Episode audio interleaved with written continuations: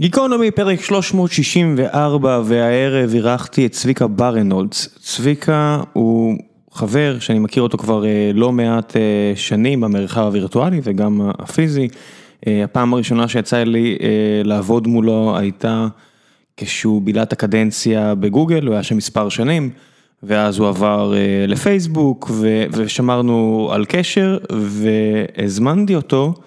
כדי לדבר בדיוק על שתי החברות האלה ועל העולם הטכנולוגי, כי אני מאוד מאוד אוהב לקרוא ולשוחח איתו בדיוק על הנושאים האלו, כי יש לו insights מאוד מאוד מעניינים בתור מישהו שעבד גם בפייסבוק, גם בגוגל, נמצא בתעשייה כבר 20 שנה, וכמובן שלא נשארנו רק בנושאים האלה, גלשנו לשלל נושאים אחרים כמיטב המסורת של גיקונומי, התחלנו מן הסתם ביום כיפור, המועד הקלטת הפרק עם צאת החג.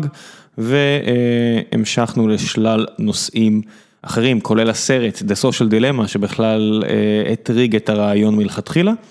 וקנחנו קצת בספורט, בסוף לחובבי הכדורגל שלכם, יש בסוף איזה כמה רגעים ששוחחנו על ליברפול, קבוצתו האהובה של צביקה.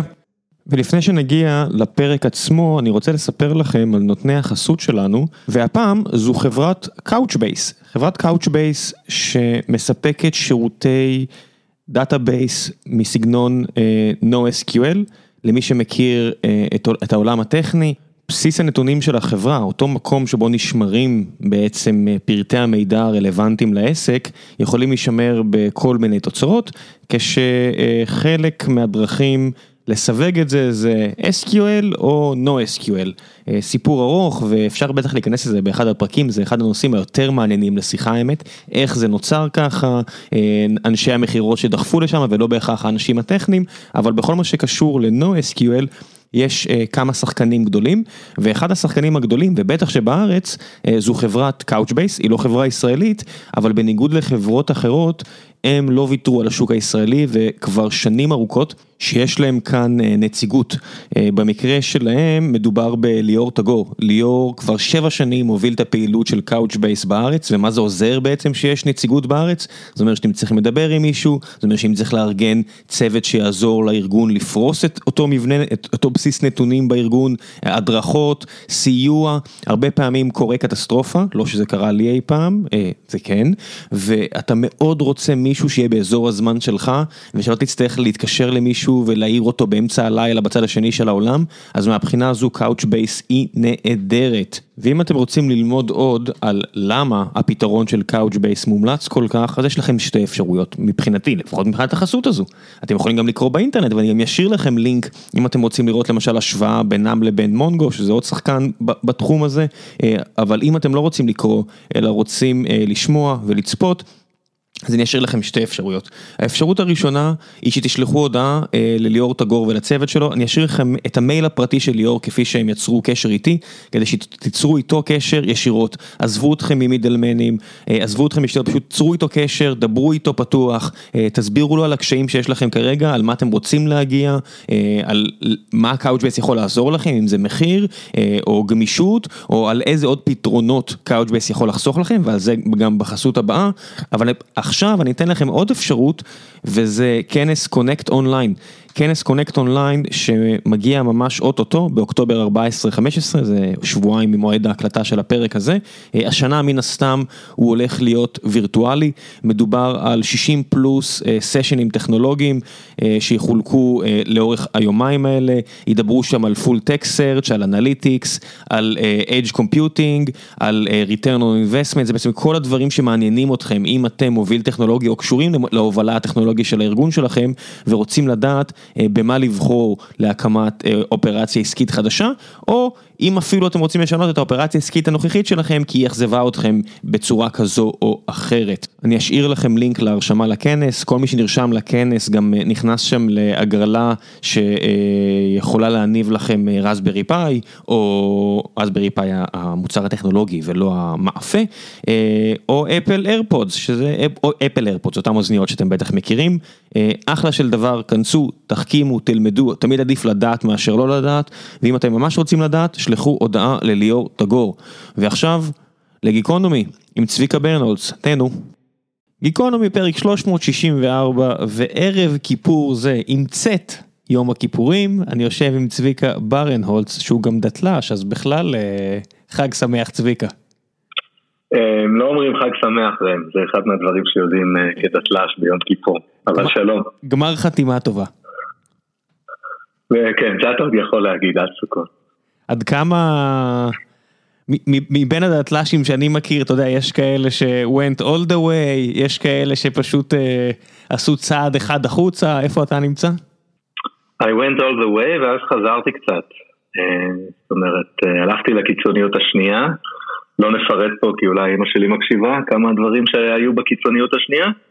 אה, ואחר כך, במיוחד גם כשהילדים נולדו ואתה מתחיל להתאהב מחדש בפולקלור של החגים ובכל הדברים היפים, אז חזרתי כזה לאיזה happy middle כזה.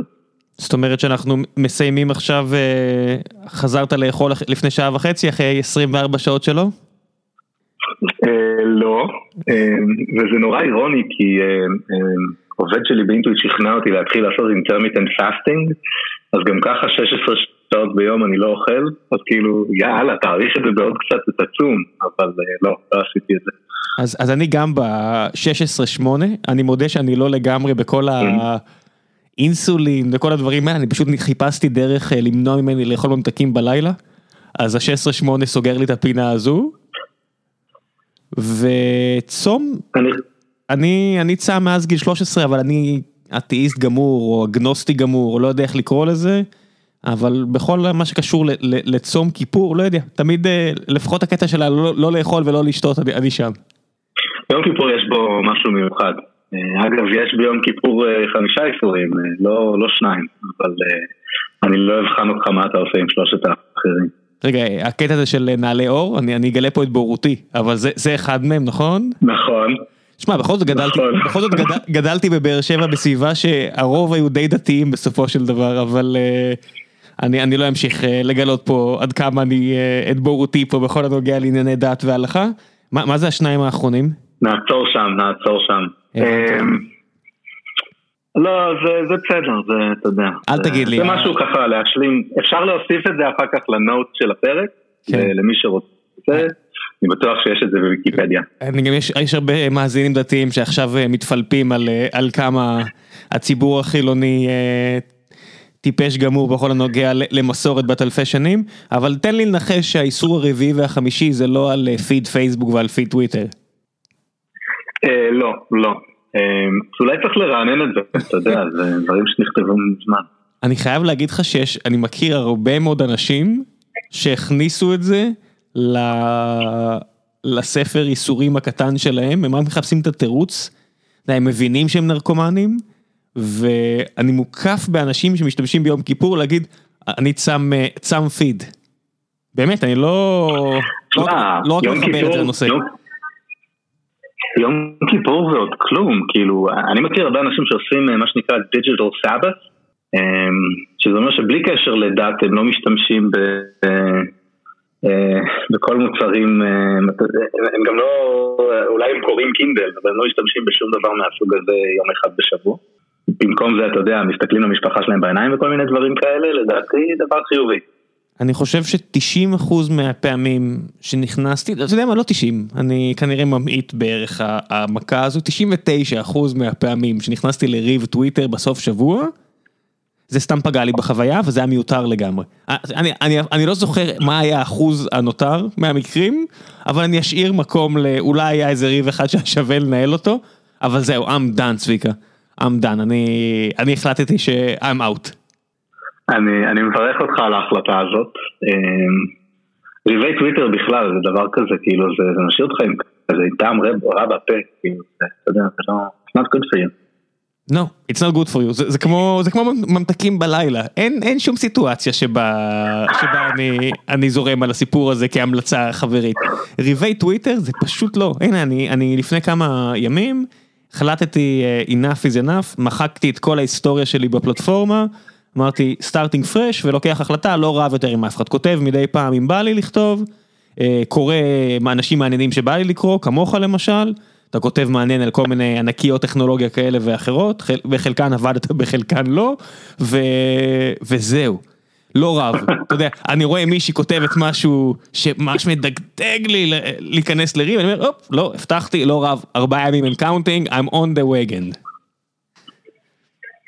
זה מעניין מה שאתה אומר, כי יש כמה אנשים שאני מאוד מעריך שאני מכיר אותם, שפשוט עובדים בלעשות ריפליי אה, לטרולים, ל- ליאיר נתניהו, לדונלד טראמפ, לטרול האהוב עליך. אמ, וממש מנסים לתפוס גם את התגובה הראשונה ולנהל את הדו-שיח, וזה כאילו, זה לא דו-שיח, אתם, אתם סתם עושים לעצמכם אולקוס. לגמרי, אני, אתה יודע מה הדבר הכי, הכי מעצבן? אני לא דונלד טראמפ, אני לא אה, יאיר נתניהו, אבל אני כבר רואה אנשים שהתחילו לעשות את זה לי. זאת אומרת, אני הייתי כותב משהו, ואז אני רואה אותה, אותם אנשים קבועים שמנסים להוציא תגובות, ו, ולמה? בשביל מה? אתה רוצה לקרוא, תקרא. זאת אומרת, אני אומר את זה לעצמי, כן? הם רוצים לקרוא, יקראו, אני לא חוסם אף אחד. אה, אולי יש צדק בדבריהם, אולי יש צדק בדבריי, אבל זה לא משנה. זה, זה לגמרי כמו המים האכזרי ההוא על uh, arguing in the internet is like the special Olympics. אני לא הולך להשלים את זה כי זה נוראי בעיניי, אבל uh, זה ממש ככה. כן, אז, אז יותר חיובי מהמים הנוראי שלך, יש XKCD מאוד מפורסם. שהוא לא הולך לישון והיא צועקת לו מהצד שיבוא לישון והוא אומר לה I can't, אני לא יכול לבוא לישון והיא אומרת למה? והוא אומר לה someone is wrong on the internet. אמ, כן, אנשים כל הזמן טועים, אנשים כל הזמן טועים באינטרנט ואם אתם לא תלכו לישון עד שלא תתקנו את כולם אתם לא תלכו לישון.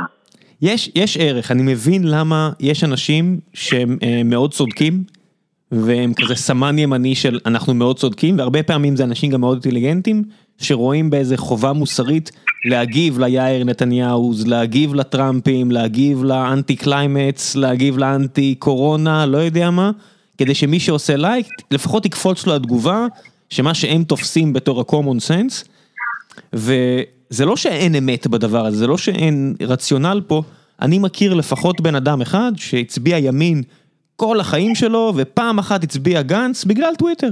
הוא אמר וואו תשמע ביבי הזה באמת הגזים ואם הוא לא היה נחשף לכל הריבי טוויטר האלה הוא לא היה שוקל פעמיים. אה, אז אני לא יודע מה הערך של הדבר הזה אבל יש איזשהו רציונל פה. תשמע זה מאוד מעודד אותי מה שאתה אומר, אתה, אתה אומר שהעניין הזה שמישהו משתכנע הוא לא תיאורטי ואתה מכיר בן אדם אחד ספציפי שזה קרה לו ואפילו לאחרונה, אה, זה מפעים אותי. כן, אני מכיר בן אדם, חבר קרוב, אה, מישהו שאני מאוד מאוד אוהב, שאכן אה, הצביע בפעם הראשונה בחייו מה שהוא תופס שמאל, אה, ואני מודה שאני עשיתי את הדבר האחראי והקנטתי אותו על זה, כמי שהוא צחק כל הזמן על שמאלנים, אז אמרתי, אז היה שם איזה שבוע, שבועיים שהקנטתי אותו על זה, אבל אז הבנתי שזה לא בבסט אינטרסט שלי והפסקתי. אה, כדי שאולי הדבר הזה יחזור בבחירות מספר 4, 5 ו-6. אתה יודע, זה כמו סטאר וורס, אני מרגיש שהבחירות בארץ הולכות להגיע בטרילוגיות. אה, והנבל הוא אותו נבל, לא סתם סתם, אבל ובסוף אתה מגלה שהנבל הוא אותו נבל, לא סתם, ספוילר לסרט, אבל uh, I won't go there, אבל לא יודע, אני, אגיד לך מה, הפיל לי את האסימון. היה, uh, לא מזמן הקלטתי פרק עם uh, חבר הכנסת מתן כהנא, אתה יודע מי זה? אישיות טוויטר מאוד. בולטת, גבר יפה כזה, אתה יודע, בן 48, המודל של... אה, פוליטיקאי אמריקאי, הבן אדם נכנס למשרד, לוחץ את היד, ואתה קולט, הוא מטר תשעים על מטר תשעים, חזה אה, מתוח בגאווה, בן כמעט חמישים, אתה יודע, אם אתה צריך לצייר אה, בוגר, התקבל למטכ"ל, שייטת וקורס טיס, ועשה שניים מהשלוש, אתה יודע, כזה, מסוג הדברים האלה שילדים בהתנחלויות חולמים עליו, מעין כזה פיקצ'ר פרפקט, פלוס הוא ימין כלכלי. והוא אומר בשיא הכנות, אתה יודע, שאלתי אותו קצת בפרק, תגיד, מתי התחלת לפתח את כל הדעות הכלכליות האלה? היית טייס, אתה יודע, 20 ומשהו שנה, זה עבודה די, אה, מפקד טייסת, זה עבודה די עמוסה. מתי אה, נכנסת לכל ההייק והכל? אומר לי, לא, אני, אני מקשיב לפורום קהלת, שמעתי איזה פודקאסט של, של ימין כלכלי, אני, אני עכשיו בעיקר לומד, אה, והוא היה מאוד צנוע וכן לגבי הדבר הזה, שמה שמאוד אהבתי לראות, מצד שני, אתה חושב, כל האנשים שרבים איתו בטוויטר, אתם מבינים שאתם רבים עם דעה אה, מדרגה שנייה. לכו לריב ישירות עם פורום קהלת, שעוזרים לו כאילו בדברים האלה, ועזבו אותו, מה אתם, אני רואה כל פעם שהוא כותב, אני רואה כאילו נחשול של אנשים, אבל יש סתירה לוגית בין הזה לבין הזה, בין הזה לבין הזה. חבר'ה, זה פוליטיקה מודרנית, אולי זה תמיד היה ככה, לא יודע, אבל זה בטח ככה נכון עכשיו. כן, אגב, למי שהקטע שלו זה להתווכח עם כלכלה אוסטרית, שזה מתחביביי, אמ, אז יש גם לזה חשבונות טוויטר אה, ייעודיים שמתווכחים איתם. אבל אתה יודע מה, זה נשמע עצם העובדה שחבר כנסת בישראל מתייחס בכלל לאיזשהו פרמורק אינטלקטואלי, אז אה, שוב, אתה רק מעודד אותי היום. לא, הוא, הוא, הוא, זה לא רק שהוא מתייחס לזה, הוא אפילו בא ואמר, אני לא יודע, אני לומד, הם מלמדים אותי הרבה, אני, ש... אני רוצה ללמוד עוד, זה משהו שנראה לי מאוד נכון. הבן אדם, אתה יודע, הלב שלו במקום הנכון, אולי אני לא מסכים איתו, על הרבה דברים, על חלק מהדברים כן, אבל הוא לא משקר, אתה יודע, הוא לא בל בלשט, אז אני אומר, מהבחינה הזו, יופי של דבר, זה פשוט לא, אני לא מבין את האנשים שמחפשים לריב איתו, כאילו, הוא כל כך כן לגבי הסיפור הזה. אין מה, אתה יודע, לתפוס אותו על קוצו של יוד, כאילו, מה אתם מנסים להוכיח פה? כן ירבו, כן ירבו. כן, למה אתה, אתה נגד uh, כלכלה אוסטרית? הסיפור שלי על, ה, על הציר של הכלכלה מימין לשמאל הוא נורא מעניין כי אני התחלתי בקצה הימין. אם היית תופס את צביקה בן ה-17, שלא היה לו חיי חברה מאוד מפותחים וכל מה שהוא עשה זה לקרוא ספרים עבי כרס על כלכלה ו science fiction, אה, אבל לענייננו על הכלכלה. אה, אני הייתי, מבחינתי איין ראנד הייתה קיצונית שמאלנית. כאילו הייתי, ימינה ממני היה רק הקיר. לא, אמ, זה לא יכול להיות, זה האישה שאמרה על אה, הייק שהוא סתם חרטטן, אתה יודע, מה זה ימינה מאיין רן? זה ספרטה. זה כאילו שלאף אחד לא יהיה אוכל, כן, בדיוק. אז הייתי שם איפשהו, ועברתי מסע שמאלה עד לזה שהיום אני חושב שאני כזה סוציאל דמוקרט כזה, נניח בערך באזור של אנגלה מרקל, בואכה פיקטי, לא יודע, משהו ב range הזה. ואתה עושה, אתה יודע, זה 20 ומשהו שנה, אני בן 40 היום, אני כל פעם עברתי וכל פעם כאילו השתכנעתי עוד קצת, אוקיי, אז בסדר שיהיה ביטוח בריאות לאומי, כי בעצם אנחנו רואים באמריקה שזה לא עובד אחרת, השיטה הפרטית, ואוקיי, זה בסדר, זה בסדר, זה בסדר, זה כאילו, אם זה יימשך ככה באיזשהו שלב אני אהיה מופלט, אבל טוב לי איפה שאני כרגע.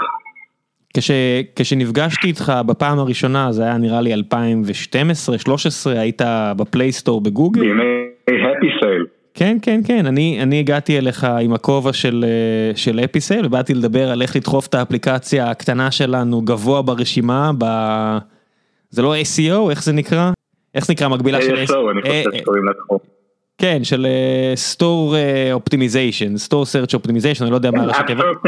app store optimization. אז באתי לדבר איתך, אתה היית the Googler, אתה הסברת לי מה גוגל צריכה וזה נראה לי לא השתנה הרבה, תעשו subscription, אני חושב שזה עד היום נכון ויש כמה חברות עכשיו שמגלות מה, שקצת קשה לברוח משם ברגע שרוצים. אה, תפיסה כלכלית שלך התעצבה גם שם? זו שאלה מעניינת. אני חושב שהעבודה בחברות אמריקאיות גדולות קצת הזיזה אותי שמאלה באופן טבעי. גם עצם העובדה שאתה באינטראקציה עם המון אנשים חכמים שאלה הדעות שלהם, אז יש קצת משהו שעובר באוסמוזה. אז אני חושב שזה אפקט אולי של, של עבודה עם אמריקאים ועבודה בחברות גדולות ומצוינות. אבל האמת היא שאני חושב שזה יותר אה, התבגרות מאשר אה, חוויה שלי בחברה כזאת או אחרת. זה לא שאמרתי, אוקיי, עכשיו שאני יודע איך הקפיטליזם מתנהל, אז אני הל הלו ממני. זה יותר תהליך אה, שקורה להרבה אנשים. כן, גם, אה, אני לא יודע אם מאורע אחד אצל בן אדם אחד, זה אולי יכול להיות יופי של אה, סיפור ג'וקר, כמו שאני קורא לזה, מה גרם לי לשנות כיוון, לעשות את היוטרן המפורסם, אבל לא נראה לי שאצל אף אחד זה איזה משהו ספציפי. אני, אני לא זוכר בדיוק, אני קראתי פעם ביוגרפיה של, אה, ביוגרפיה משותפת של מרקס ואנגלס, ונדמה לי ששם יש איזשהו סיפור כזה. כן, יש בדרך כלל. הרי מרקס היה אידיאולוג עמוק, ואנגלס היה פחות אידיאולוג עמוק, הוא היה יותר כזה long for the right, בכלל מרקס ואנגלס הם בדיוק כמו לארי פייג' וסרגי ברין, אה, אבל נשים את ההקבלה הזאת בצד. ואנגלס אני חושב עבר ממצב שהוא כאילו מנהל עסק קפיטליסטי של המשפחה שלו לכאילו יאללה בוא נהפוך את השיטה כזה. אז אצלו אולי היה איזשהו רגע כזה של משנה. יש גם קשר, אתה יודע, אני, אני בטוח שלארי וסרגי כמו הרבה מאוד יהודים שאבותיהם ברחו ממדינה קומוניסטית ו- ודאגו ל- לספר על זה לדורות הבאים והדורות הבאים הקצינו את זה בצורה כזו או אחרת כדי להצדיק מעשים, אז אפשר לחבר את זה בצורה די ישירה למרקס ואנגל, אתה יודע. כן, אתה יודע, קודם כל המאה ה-20 היא החיבור הישיר, כאילו אם, אם אנשים לא מהגרים בגלל שקרו כל מיני דברים בברית המועצות, אז אין לך... לארי וסרגי, וכן, זה באמת תקופה היסטורית כזאת שבה הכל קשור והכל. כן, באיזשהו, אה, בקצה הדרומי, הכי דרומי של האזור שבו היה מותר ליהודים להתיישב ברצועה הדקה הזאת שהתחילה בלטביה ונגמרה בצ'ופצ'יק של רומניה שנקרא מולדובה, היו שם כמה אה, אנטישמים שהחליטו, אתם יודעים מי לא בא לי טוב בעין? יהודים, אני אגיד לך מי נתחיל עם היהודים בקישינב, והכדור שלג שהתחיל שם, האבן דומינו הראשונה שהתחילה שם, די שינתה את העולם. תחשוב על זה, אתה יודע איזה מישהו שם, התחיל לכתוב בעיתון של קישינב שהיהודים זה המקור לכל הצרות, השלטון העלים עין, 50 יהודים נרצחו ויאללה, העולם השתנה קצת, ימינה או שמאלה. And the rest is history. ממש ככה. מה היה השלב שאתה יודע, אני, יצא לי לראיין הרבה אנשים בעבודה, הרבה אפילו לאחרונה, שאו בגוגל או עומדים לצאת מגוגל, כמעט תמיד, הייתי כבר ב, ב, בשלב של איזה ראיון שלישי עם מישהו, ואני רואה שהוא מתלהב והכל, ואז אמרתי לו, עזוב בן אדם, לך הביתה, בוא נפסיק פה, דבר עם זוגתך, במקרה זה היה גבר, למרות שגם היו גם נשים שהגיעו, תגיד לי אם אתה בכלל בשל לצאת מגוגל לסטארט-אפ. עזוב אותך, סיפרתי לך מה, מה יהיה פה, צא, סיפרת לי למה לא טוב בגוגל, לך לפחות, זאת אומרת מה פחות טוב, לך תגיד לי אם אתה באמת מוכן. זה היה איזה יום חמישי, התקשר אליי שבת בערב, אמר לי, תקשיב ראם זה לא הולך לקרות, תודה רבה על הזמן. כזה, אני, אני מבין שיש לי הרבה צרות, אבל אני הולך להישאר איתם. וזה משהו שמשותף להרבה אנשים שאני מכיר שעובדים אה, במעט חברות האלה, זאת אומרת, הם אוהבים להתלונן, אבל בסופו של דבר, ממש טוב להם. ואתה אה, יצאת מש, משתיים מהחברות האלה, בהתחלה גוגל אחרי קדנציה יחסית ארוכה, ואז פייסבוק אחרי קדנציה מאוד צרה, ובשני המקרים הייתי בקשר איתך, וכזה אפילו אולי כמעט עבדנו ביחד, מה, מה, מה קרה? מה, הופך אותך לשונה מרוב האנשים? אז קודם כל אני לא בטוח שאתה צודק בנתונים, זאת אומרת אני אתן לך אנקדוטה, הקוהורטה שלי, האנשים שהתחילו ב-2010 בגוגל, אני עזבתי ב-2015, זה כבר היה אחרי שחלק עזבו, עכשיו כבר כולם עזבו. ובדרך כלל אתה בסופו של דבר עוזב. וכן, יש איזושהי קבוצה של חברות כאלה שהן חברות אה, הן אה, משתנות מדי פעם, אבל זה מועדון אקסקלוסיבי של מקומות שמאוד טוב לעבוד בהם, ואתה עובר הרבה רעיונות ואתה מרגיש שאתה בסיירת, אתה עושה אחר כך דברים טובים ומעניינים, ויש לזה גם נמצאים בקטגוריה כלכלית אחרת, בטח בתקופות שהמניות שלהם מתנהגות כפי שהם התנהגו בעשור האחרון. אז יש הרבה סיבות להיות, אבל בדרך כלל רוב האנשים הטובים עוזבים בסופו של דבר, וזה מתחלק לכמה קייסים, זאת אומרת, יש אנשים שרוצים להתקדם. אה, להתקדם, אתה יודע, בסולם הדרגות, לנהל יותר אנשים, אה, לגדל את ה scope שלך וכולי. וזה אחד מהדברים שדווקא בחברה כמו גוגל הם יותר קשים, כי תחשוב על שדה התחרות. יש כל כך הרבה אנשים טובים, הפירמידה בגוגל היא בכוונה, היחס span-out הוא מאוד מאוד גבוה, מנהל אחד, פעם הם היו מנהל אחד ל-20 אנשים, אני חושב שהם יהיו שפויים יותר עכשיו, אבל זה עדיין גבוה בהרבה מחברות אחרות, מה שאומר שסך הכל מספר המנהלים הוא קטן, וגם הם לא הולכים לשום מקום. ולכן יש איזשהו תקרת זכוכית, במיוחד אם אתה נמצא בפריפריה, אם אתה לא נמצא במאונטן, אלא אתה נמצא בישראל, ואז הרבה אנשים עוזבים כי הם רוצים uh, לנהל, uh, אם זה נניח פיתוח, אז הם רוצים להיות, uh, לנהל פיתוח בשקיע יותר גדול, לנהל יותר אנשים, דברים כאלה. אז זה קטגוריה אחת. וקטגוריה שנייה היא שאנשים עוזבים כדי להוביל משהו, כדי לעשות משהו שהוא או שלהם, אם הם הולכים להיות founder או early employee, שיש להם הרבה הרגשה של ownership ושייכות, או שזה משהו שהוא יותר מובל מישראל, כדי לצאת קצת מה... מהעולם הזה שבו אנחנו אף פעם לא הכלב, אנחנו הזנב, המשרד הישראלי ש... שעובד על פרויקטים מגניבים, אבל עדיין לא בהשפעה להדקוורטר. לי יש אגב תיאוריה שאנשים שעוזבים משני הסוגים האלה שתיארתי לך עכשיו, יש שם גם איזשהו אפקט עושר, מה שנקרא בכלכלה wealth effect. זאת אומרת, באיזשהו שלב קיבלת מספיק כסף מהמניות של השנים הקודמות, שאתה כבר פחות סנסיטיב לזה שאתה תצטרך להתקשר על המשכורת שלך ולהחליף אה, מניות מזומן במניות אופציות של סטארט-אפ שאולי יהיו שוות משהו ואולי לא.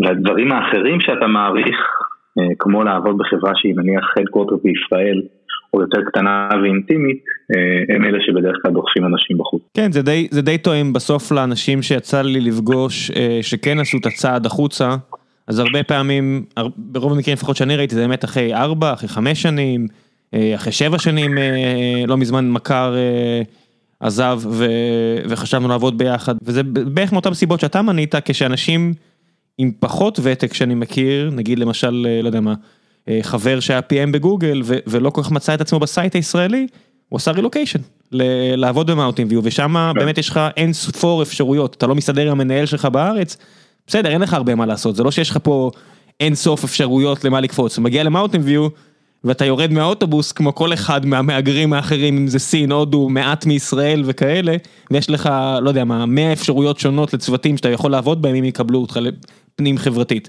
אה, אבל זה לא מסוג הדברים שאני מניח אה. שרוב האנשים, הוא במקרה בלי ילדים, אני מניח שרוב המוחלט של האנשים, ההחלטה של לקחת את המזוודות ולעזוב כדי להישאר בחברה זה קצת אה, לא, לא על השולחן עבורם. זה בהחלט ה constraint שלי, אני בישראל מסיבות משפחתיות וציוניות ואחרות. אמ, מורי ורבי אמיר שבט, שבטח גם אתה מכיר אותו, כן, הוא היה פה פעמיים כבר. אמ, אמר לי פעם, וואלה פספסתי את הפרקים האלה, כן, כן. אמ, אז הוא אמר לי פעם, אם אתה אומן, אתה חייב לעצמך פעם אחת בחיים לחיות בפריז. ובאותו מובן, אם אתה איש הייטק, כנראה שאתה חייב לעצמך פעם אחת בחיים אה, לחיות בסיליקון וואלי, אבל, אבל זה אם אתה minded, עם, עם הפורמולה שלך, עם מה שאתה מאפטם בשבילו, זה מקסימום קריירה, מקסימום עבודה. אה, אה, אני לא אחד מהאנשים האלה, אז אתה יודע, החיים, הדשא, הדשא של השכן תמיד ירוק יותר, אבל אתה גם מבין מה הבחירות שאתה עושה. לא יודע, אני מודה שלא הייתי שם המון פעמים, לא יודע, אולי עשר פעמים סך הכל, משהו כזה, ודורון מן הסתם גר שם ואני מדבר איתו כמעט על בסיס יומי. אני מודה שאני לא מרגיש שהעשב של הירוק, העשב של השכן ירוק יותר. לא... אנחנו, אנחנו מדברים על עשבים מסוימים שחוקיים אצלו ולא אצלך, או, ש, או שלא? לא מפריע לי, אני, אני, אני רק אתמול אה, הבאתי המלצה חמה למיידע האהוב עליי באיזה פוסט טוויטר, אז כנראה שגם זה לא הבעיה שלי פה, אבל אה, לא כזה מושך אותי, אני מודה, אה, אולי אני פשוט יותר חושב בקטן, ברור לי ששם התקרת זכוכית שלי הייתה הרבה הרבה הרבה הרבה יותר גבוהה מאשר פה, אה, וזה לא שזה לא מפריע לי. אבל כנראה כמו שאתה אומר, כנראה שאני פשוט לא עד כדי ככה career driven. לא, זה גם, זה גם קשת שצריך לעבור, זאת אומרת באיזשהו שלב סטרים אלמנטס יימכר במיליארדים ל... לא יודע, למי אני אגיד, לנטפליקס נניח, אמ, ויהיה איזו הזדמנות שבה במסגרתה אולי אתה כן תעשה כמה שנים שם.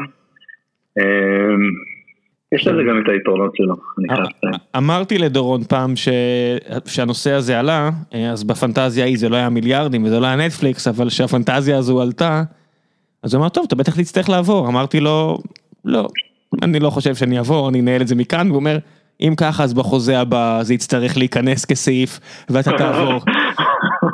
אני מודה שלא הסתכלתי אם הוא אי פעם הכניס את זה, היו דברים אחרים שקראתי בחוזה בינינו, אני לא יודע אם מופיע שם הסעיף הזה או לא, אבל ברור לי שזה חלק מהמשחק, אני מקווה שזה לא יקרה. זאת אומרת בסופו של דבר אני כן אוהב לגור כאן. השיחה הזאת גורמת לי... כן. מה אתה אומר? השיחה הזאת גורמת לי יותר ויותר להעריך, השיחה הזאת גורמת לי יותר ויותר להעריך את דורון כ-CEO שהוא הולך וגדל, אז אה, שאפו דורון. אמ, כן, אמרתי לו את זה לא מזמן. העניין הזה... המשחק הזה ממש גדל לתוכו. אמ, שזה מעולה. במכירה של סטארט-אפ יש, יש הרבה פעמים סרטים עם העניינים האלה, אם אתה, אם אתה לא מכיר את האפיזודה של Onavo ו-Waze, אז זה היה בדיוק המשחקים האלה סביב, האם אנשי הסטארט-אפ רוצים אה, לעבור לארצות הברית או לא. זה שיחק תפקיד מאוד משמעותי במשאים ומתנים. כן, יש לי מהבחינה הזו את גיל, ש, שה, שהסיפור עם Face.com היה מאוד דומה. ואני לא אחזור על הפרטים כי אני לא בטוח שכל הדברים שנעשו שם היו חוקיים לגמרי מבחינת משטרת ההגירה או לא יודע מה, אה, לא יודע, אני בטוח שהיום כבר לא משחקים עם הדברים האלה, אבל כן זה היה אישו והוא היה צריך לפתור את זה בתור מנכ"ל והוא עשה את זה בצורה מהירה וחדה וכולם אה, אני בטוח מודים לו על כך והכל יסתדר לטובה, אבל אה, כן זה היה משחק ואנחנו חיים במציאות מאוד משונה. אחרי גוגל הגעת לפייסבוק. והייתי בטוח שתגיע לקדנציה ארוכה ופוריה, ומלכתחילה אמרת לי, תקשיב, לא בא לי טוב פה כל הסיפור הזה, ואכן לא נשארת שם הרבה זמן. אני לא זוכר את השיחה הספציפית, אבל לא מפתיע אותי. אמ, כן, מה אני אגיד לך, אולי אני צריך לחשוב יותר מדי מראש על המהלכים האלה. אמ, קודם כל, להגיע מגוגל לפייסבוק היה בשבילי מסע נורא נורא מצחיק, כי... כמו שאתה יודע, לפני שעבדתי איתך בגוגל פליי, עבדתי על גוגל פלוס. אמ, ואז הגעתי לפייסבוק ושמעתי את כל הדברים מהצד השני של, ה... של המלחמת עולם הזאת אה, שהתרחשה בין גוגל לפייסבוק אה, ב-2011-2012 אה, כזה. אמ, אני חושב שבשבילי פייסבוק היא חברה עם DNA מאוד אחר מגוגל, לא טוב ורע אגב בהכרח, אבל מאוד מאוד אחר. שאני מודה שפחות התחברתי אליו, זה אנשים טובים. אני לא איזה דיטרקטור מאוד מאוד גדול, אגב, זה סוג של דילמה וכל הדברים האלה, אני, אני מאלה שחושבים שהאפקט של, אתה לוקח את הנט אפקט של פייסבוק על העולם הוא היה מאוד מאוד מאוד חיובי. אבל מבחינת הכושר של החברה היה קצת אחר. אתן לך דוגמאות, נניח פייסבוק, יש המון המון אנשים מפייסבוק שעבדו קודם בגוגל. זאת אומרת, אתה יכול לעשות את המחקרים האלה בלינקדאין ואתה יכול לראות שיש אלפי אנשים שעשו את המעבר הזה. רק ארבעה שאני יודע עליהם, או חמישה שאני יודע עליהם בארץ, אבל, אבל כמה וכמה בעולם. ולכאורה היית מצפה שה-DNA של החברות יהיה, יהיה דומה. האמת שהוא ממש לא. נניח, כשהתקבלתי לגוגל, אז, אני אספר את הסיפור, אני התקבלתי לגוגל בזכות טעות היסטורית. והטעות ההיסטורית היא כזאת, בעצם אני אתחיל את הסיפור הזה מצד אחר. כשהייתי בתוך חצי שנה לתוך התפקיד שלי בגוגל, התחלתי לראיין. ובמסגרת זה הוזמנתי לישיבה שבועית, שבה כל ה-PMים באירופה, חמישה גרמנים, שלושה שוויצרים, שני ישראלים, זה היה כל ה-PMים באירופה אז, מתכנסים בחדר ועוברים על כל הקורות חיים שהתקבלו השבוע, כדי להחליט מי לזמן לראיון. ואנחנו, אתה יודע, חורצים גורלות, זה נראה לנו כן, זה נראה לא, זה נראה כן, זה נראה לא. ובאיזשהו שלב מסתיימת את הפגישה הזאת, ואני שואל בחור בשם אנדריאס, שאחר כך נהיה חבר מאוד טוב שלי, אני שואל, רגע, בעצם לפני חצי שנה, כאילו כשאני התראיינתי, אז אתם עשיתם את הישיבה הזאת, נכון? ואתה היית פה. הוא אומר לי, כן. ואני אומר, וואלה, תספר לי מה היה. אז הוא כזה צוחק, ובסוף הוא מספר לי שבעצם כבר עמדו לפסול אותי, הם לא רצו לזמן אותי לרעיון, לא נראיתי להם מאוד מאוד מרשים. בעיקר בגלל שהתואר שלי הוא מאוניברסיטת בר אילן, והיה להם כאילו רשימה של אוניברסיטות מבורכות בישראל, שכלל לדעתי בזמנו את הטכניון תל אביב וירושלים. נדמה לי שאתם פוסלים בר אילן, אתם פוסלים באר שבע גם כאילו. והדבר האחד שגרם לכך שבסוף זימנו אותי לרעיון שאחר כך שינה את כל הפרוג'קטורי של הקריירה שלי, זה שכתבתי את שלושת המילים הלטיניות של הצטיינות יתרה, סומה קום לאודה, קורות חיים שלי. ואז כמובן זומנתי לרעיון ואיכשהו הצלחתי והשאר היסטוריה. אבל מה שאני מנסה לומר, גוגל היא חברה שב-DNA שלה יש כבוד עצום למצוינות אקדמית. וכשאתה חושב על זה זה לא מפתיע, כי זו חברה שנוסדה על ידי זה שדוקטורנט לקח את הפרויקט דוקטורט שלו והפך אותו לאחד מהעסקים הכי טובים בהיסטוריה. וגם אם תחשוב, אפילו, אפילו האתר הישראלי מנוהל על ידי דוקטור יוסי מתיאס, ויש שם המון אקדמאים פנטסטיים, ואתה מסתכל על, על האתר של פייסבוק ישראל, לעניות דעתי, אחרי שג'וי שמחון הפך אותו לאימפריה, ויש שם עשרות אם לא מאות מפתחים כבר, וגם בצד של עדי ברוטשילד, אני לא יודע אם יש שם אפילו דוקטור אחד, זאת אומרת בטוח יש, לאיזה data science או משהו כזה, אבל זה לא איזה חברה שהיא מוטה אקדמאים. בדיוק, זה לא מה שהם מתעדפים, הם מתעדפים את התרבות של ההקר שיושב עם ההודי ומשפריץ קוד, והי, זה עבד בשבילהם, אבל גם זה, שוב, מי המייסד שם? זה בן אדם שעזב את הרווארד, כי, כי הוא מיהר להקים את החברה שתשנה את העולם ודי הצליח. אז זה דוגמה אחת לאיך זה DNA של חברות, הוא שונה, והוא שונה בהרבה דברים. אני, בשבילי, בקונסטרנט שלי, שאני עובד בישראל, בפרויקטים שהייתי יכול לעבוד עליהם, לא מצאתי את עצמי בפייסבוק. כנראה אומר יותר עליי מאשר עליהם. גם צריך לזכור, אתה יודע, דיברנו קצת על החברות האלה מבחינת ההשפעה שלהם על העולם וכל זה. יש פה שני צדדים שונים, נניח אם פייסבוק עומדת באמצע, יש את הצד מול העובדים, ויש את הצד מול הלקוחות. אז לדוגמה אמזון, חברה שלא עבדתי בה, אבל לפי השמועות, היא כנראה דוגמה לחברה שיותר כיף להיות לקוח שלה מאשר להיות עובד שלה.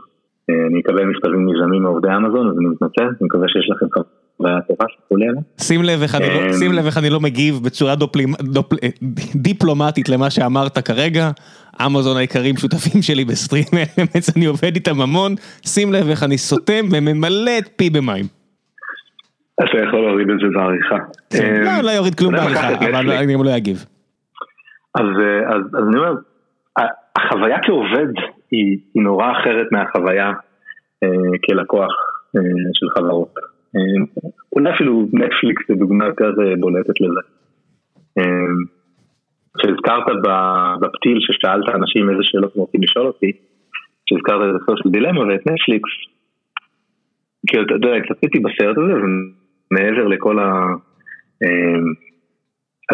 הדרמטיזציה הזאת של ערוץ ההיסטוריה האמריקאית, שכאילו חושבים שאנחנו מטומטמים מדי לראות documentary, אז עושים לנו כאלה שחקנים שמשחקים את ה documentary, ומה שקרה, עשו שחקנים שמשחקים את האלגוריתם, כאילו, אני דוחף לך פרסומת עכשיו.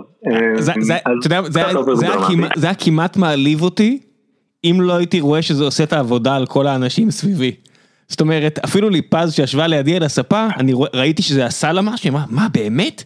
אמרתי, כן, האמת שכן, זה המכניקה פחות או יותר, ואלה, זה המשגה המאוד נכונה, אבל העובדה שיש שם שלושה אנשים שרק חוץ מלשים אצבע מתחת לסנטר ולצחקק צחוק מרושע, כשהם עושים דברים ב-re-enactment, אמרתי, וואו, זה שפל ברמת דמגוגיה אמצע מאה העשרים, אתה יודע, זה, עם כל הכבוד סבבה שאתה מסמן עיגול ויורה את החץ לתוכו, אבל אתה לא, אתה לא צריך להיות כל כך בוטה בזה.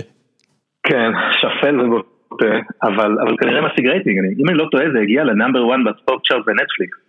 זה עקף את, אתה יודע, Stranger Things ו-The Crown וכל הסדרות שאנשים אמורים להתעניין בהן. אם הייתי אדם ציני מאוד הייתי אומר שאולי האלגוריתם של נטפליקס דחף את זה חזק, כי הרבה מאוד אנשים, במיוחד אמריקאים ליברליים, יראו את זה ויגידו, אני מפתח תותח, אני לא אלך לעבוד בפייסבוק, אני אבוא לעבוד בנטפליקס. בעולם שבו רבים על כל עובד. אתה רומז שגם הם השתמשו בדאטה? אני רומז שיש אלגוריתם ויש פיד גם בנטפליקס והוא דחף את הסרט הזה ממש חזק להרבה מאוד אנשים בעולם, אני רק אומר, לא יודע. אז אגב, קראתי פייפרים שמנסים לפענח, לעשות reverse engineering למערכות ההמלצה שלהם. מערכות המלצה זה תחום ב-AI שאני מאוד מתעניין בו, גם רלוונטי למה שאני עושה באינטואיט היום. וזה כמובן אנדוגני, זאת אומרת, כשהם ממליצים על משהו הם דוחפים אותו. אבל עדיין יש דרכים לדעת מה הפופולריות אמיתית ומה הפופולריות, מה שנקרא merchandising, שהם שמו דברים על המדף בסופר ולכן קנית אותו. וכנראה שהדבר הזה הגיע לפופולריות אמיתית. והחלק שקשה לי איתו בזה, זה קודם כל שזה מרדד את הדיון, אבל דבר שני, שזה כאילו, אתה יודע, אני עומד מול מסך הנטפליקס שלי ואני אומר, טול קורה מבין עיניך, נטפליקס. כאילו, אם יש חברה, מכל חברות הטכנולוגיה, שאני מפחד ממנה, שאני חושב שיש בה אלמנטים שליליים, הרי החברה הזאת, כאילו, ריד הסטינגס אמר פעם באיזה, יש לו ציטוט נורא מפורסם, שאני נורא אוהב, כאילו, כי אני נורא שונא, ששאלו אותו על המתחרים, שאלו אותו איך אתה תתחרה בכבלים, ואיך אתה תתחרה בזה שאמזון נכנסו לסטרימים, וכל מיני דברים כאלה, והוא אמר, חבר'ה, המתחרה האמיתי שלי זה לא אמזון, זה לא כבלים, המתחרה שלי הוא שינה. זה שינה ופורטנייט, אתה יודע, אנחנו שמים את זה במצגת שלנו, אתה יודע, אין, הם מתחרים על attention, מבחינתם 20, לחזור, אתה יודע, שאני, לא יודע, מהשנות ה-80, 90, שאנחנו היינו ילדים, אני בגילך בערך, אז אני אגיד אנחנו היינו ילדים, היו את כל המחקרים המפחידים האלה, על כך שילדים רואים טלוויזיה, תשע שעות ביום, מה יהיה עם הדור הזה? ואתה יודע, 20 שנה לפני כן, ילדים שומעים תקליטים, כל היום, מה יהיה עם הדור הזה? ו-40 שנה לפני כן, ביאליק אמר, אה, השירה העברית מתה, הכל רדוד. אתה יודע, מה יהיה עם הדור הזה? אז עכשיו מה יהיה עם הדור הזה? הוא כולו בטיק טוק ובפיד של פייסבוק ובפיד של פינטרסט. אה, ונטפליקס זה עוד פיד, כן? נטפליקס זה סך הכל עוד פיד. והעניין הוא שהדור הזה יהיה יותר טוב מכולם, זאת אומרת, בכל פרמטר אובייקטיבי הכל נהיה יותר טוב. יש... TED Talk מאוד מפורסם של סטיבן פינקר, שהוא מספר איך בכל פרמטר שאתה יכול למדוד, הכל הכי טוב שהוא אי פעם היה. אני, ה TED Talk הוא מלפני הקורונה, אוקיי? הוא מ-2019, אז נשים את ה caveat הזה. אמ, אבל יש, יש רעיון שאני זוכר, יאיר לפיד לפני שהוא היה פוליטיקאי, אה, היה מראיין, פעם אחת גארי קספרוב הגיע לארץ, אמ, והוא ראיין אותו בתוכנית שלו. בערוץ שלוש בתבל או מה שזה לא היה. בהחלט. אמ, והוא שאל אותו שאלה כזאת, סבא שלי למד מאבא שלו שחמט בילדות ואחר כך שיחק כל החיים. אני למדתי מאבא שלי שחמט בילדות ואחר כך שיחק כל החיים. הבן שלי, אני לא לימדתי אותו כבר שחמט, הוא עושה דברים אחרים, הוא רואה טלוויזיה ומשחק וידאו גיים. וקספרוב שאל אותו, כאילו, למה זו שאלה אליי? למה אתה לא לימדת את הילד שלך לשחק שחמט? זה א', וב', מכל פרמטר אובייקטיבי, שחמט הוא התחום הכי מדיד בעולם. יש את הנוסחה הזאת של מתמטיקאי הונגרי בשם אלו, שמחשבת את כל המד כושר של כל השחקנים. כן, למי שלא מכיר זה מאוד דומה ל-ATP בטניס, אתה יכול לדעת שמגנוס קרלסן כשחקן, אלוף העולם הנוכחי, יותר טוב מאשר כל שחקן שחמט שאי פעם שיחק. ולא רק הוא, אלא בכל עומק, במקום העשר ובמקום המאה אנחנו הכי טובים שהיינו אי פעם. אבל שנייה, אני סוגר סוגריים, כן, כן. ואני חוזר לנטפליקס. אז הם מכריזים מלחמה על שינה. עכשיו, כל המחקרים האקדמיים שאני מכיר אומרים וגם קצת common sense, שינה זה הדבר הכי בריא שיש לבני אדם בעולם. ואתה שולח מסר לעובדים שלך, שהבונוס שלהם הגדול והקידומים שלהם הוא predicated על זה שהם ינצחו את שינה. אמ, אז זה דבר אחד בנטפליקס. עכשיו דבר שני, אתה מכיר את המצגת שלהם על הקולצ'ר שלהם ועל אה, כל האלף סיבות שאפשר לפטר אותך מנטפליקס עליהם? צביקה, אני, אני חנון של אה, ניהול ו-PM, ברור שאני מכיר את המצגת של נטפליקס, ברור. ברור שגנבתי ממנה חלקים. אני מפרגן לך שגנבת את החלקים הטובים, אבל יש חלקים שהם פשוט איומים ונוראים. בתרבות, זאת אומרת, בוא ניכנס שנייה לגיקיות של פיתוח תוכנה. אחד מהדברים המפורסמים בנטפליקס זה שהם לא סופרים ג'וניורים. אמ, סולם הדרגות של נטפליקס מתחיל או ב staff או ב principal ומעלה. אנחנו לא בקטע של להכשיר מתכנתים זוטרים, חברות אחרות יכשירו מתכנתים זוטרים, אם הם יהיו טובים יום אחד הם יבואו אלינו ויהיו principalים אצלנו. אמ, שזה שוב, יכול להיות שזה עובד בשבילם בשביל זה שנטפליקס יעבוד טוב, אבל, אבל האם זה אזרחות טובה? זאת אומרת, אני נמצא בלינקדאין, כל הפניות שאני מקבל, כל האנשים שכאילו, הדבר הכי טוב שאפשר לעשות בתעשייה הזאת זה it forward ולעזור לאנשים שמתחילים לקבל את הג'וב הראשון שלהם ולהיות כג'וניורים טובים. בוא תעצור פה, שנייה, אני רוצה, אנחנו נחזור שנייה לסיפור הזה, אני רק רוצה לספר לכם, כמי שנמצא המון במשרדים של פייסבוק וגוגל, אחד הדברים שישראל, אחד הדברים שהכי מדהימים, זה כמות אנשים, בני המיעוטים, שלל הגילאים, למה? כי זה חשוב להם וכי יש להם את היכולת להביא אנשים שהם בוגרי אוניברסיטה ולהכשיר אותם והם אשכרה עושים את זה, אז אתה תשב בחדר אוכל של גוגל ישראל, במשרדים היפים מהקומה ה-20 ושלוך, לא יודע כמה, ואתה תהיה מוקף בנשים צעירות. אין עוד חברה טכנולוגית בארץ, בטח לא מבין המוצלחות, שתראה את הדבר הזה, וזה דבר מדהים, ששתי החברות האלה עושות בארץ, ואני כל פעם מוריד את הכובע על, על הניסיון הכן הזה שלהם להצעיד את התעשייה המקומית קדימה, סגר סוגריים, חוזר לנטפליקס, לא מכשירים אה, מהנדסים צעירים. אז אני אפתח שנייה את הסוגריים שסגר וגם אינטואיט עושה את זה ב scale קצת יותר קטן מהחברות האלה אבל גם אנחנו עושים את זה, זה בדיוק כמו שאתה אומר, זאת אומרת זה מגיע עם trade off. זאת אומרת אם אתה רוצה להגיע למיעוטים, ל-under-represented minorities אז אתה לא יכול להגדיר כל משרה כפרינציפל. אה, אז כן, מברוק ושאפו וחלק מהעניין זה גם שברגע אה, שאתה עושה את העבודה הזאת אמ, ההשפעה על זה על התעשייה היא לטווח ארוך. אז נניח אני התחלתי לעבוד ב-QA במרקיורי, אמ, למי שלא מכיר, מרקיורי הייתה חברת הייטק ישראלית מאוד מאוד מוצלחת בגל הגדול של ה-90's, אחר כך נמכרה ל-HP אה, בתחילת שנות ה-2000, אמ, ומרקיורי הייתה בית ספר לעבודה בתעשיית התוכנה ברמה סופר גבוהה. ואנשים הלכו משם ופזורים היום בכל המקומות הכי מפתח בתעשייה, הקימו סטארט-אפים שהם כבר יוניקורנים בטירוף. אמ, והיכולת לעשות את זה, אה, לקחת את האנשים וללמד אותם איך, איך לעבוד במיינור ליג כדי שהם יוכלו יום אחד לעלות למייג'ור ליג, אמ, חברות שעושות את זה, זה, זה משלוח קודש אם נחזור על השאלה שלנו לגבי אה, קפיטליזם וסוציאליזם וכל מיני דברים כאלה, אני הייתי עושה תוכנית ממשלתית שמקדם, אמ, כי זה חשוב. אם יש משהו אחד שאני הייתי בעד התערבות ממשלתית מהבחינה הזו, ובגלל זה כל פעם שפונים אליי עם יוזמות כאלה, אני לא אומר לא. זאת אומרת, אני עכשיו בתקופה סופר עמוסה, ואני עדיין, אני לא אספר מה בדיוק אני עושה, כי אני לא רוצה, אני, אני מעדיף לעשות בלי בלי את השכל יותר מדי, אבל אני כן עוזר כל פעם שמבקשים ממני, ויש גופים שעושים את זה וזה מדהים בעיניי. אבל אה, בואו נחזור קצת ל, ל, להבדלי תרבות, ודיברנו קצת על ההבדלי תרבות בין אה, גוגל לפייסבוק, מהבחינה הזו, לפני שנמשיך הלאה. כי עברנו לנטפליקס ודיברנו על סושיאל דילמה, אז סוגרים קצת סוגריים, דיברנו קצת על גיוס... אה, מגזרים פחות מיוצגים בתעשייה הזו ומהנדסים צעירים, שזה באמת שתיים מהבעיות הכי גדולות, ומצד שני גם הפוטנציאל הכי גדול הלא ממומש במדינת ישראל מהבחינה הזו. סגרנו את כל הסוגריים, אז עוד הבדלים בין אה, גוגל לפייסבוק, ואז נמשיך הלאה. כן, יש עוד כמה. אמ, אז קודם כל, פייסבוק, הרבה מהניהול שלה הוא, הוא מאוד ריכוזי. זאת אומרת, אה, יש איש אחד שכולם מכירים אותו, מרק צוקרברג, שלפחות בזמן שאני הייתי שם די מצוי בהכל. וזה מייצר אפקט, זאת אומרת, גם הרבה מהעניין זה כמה אתה מכיר את מרק, או כמה אתה מכיר מישהו דרגה 2 שמכיר את מרק.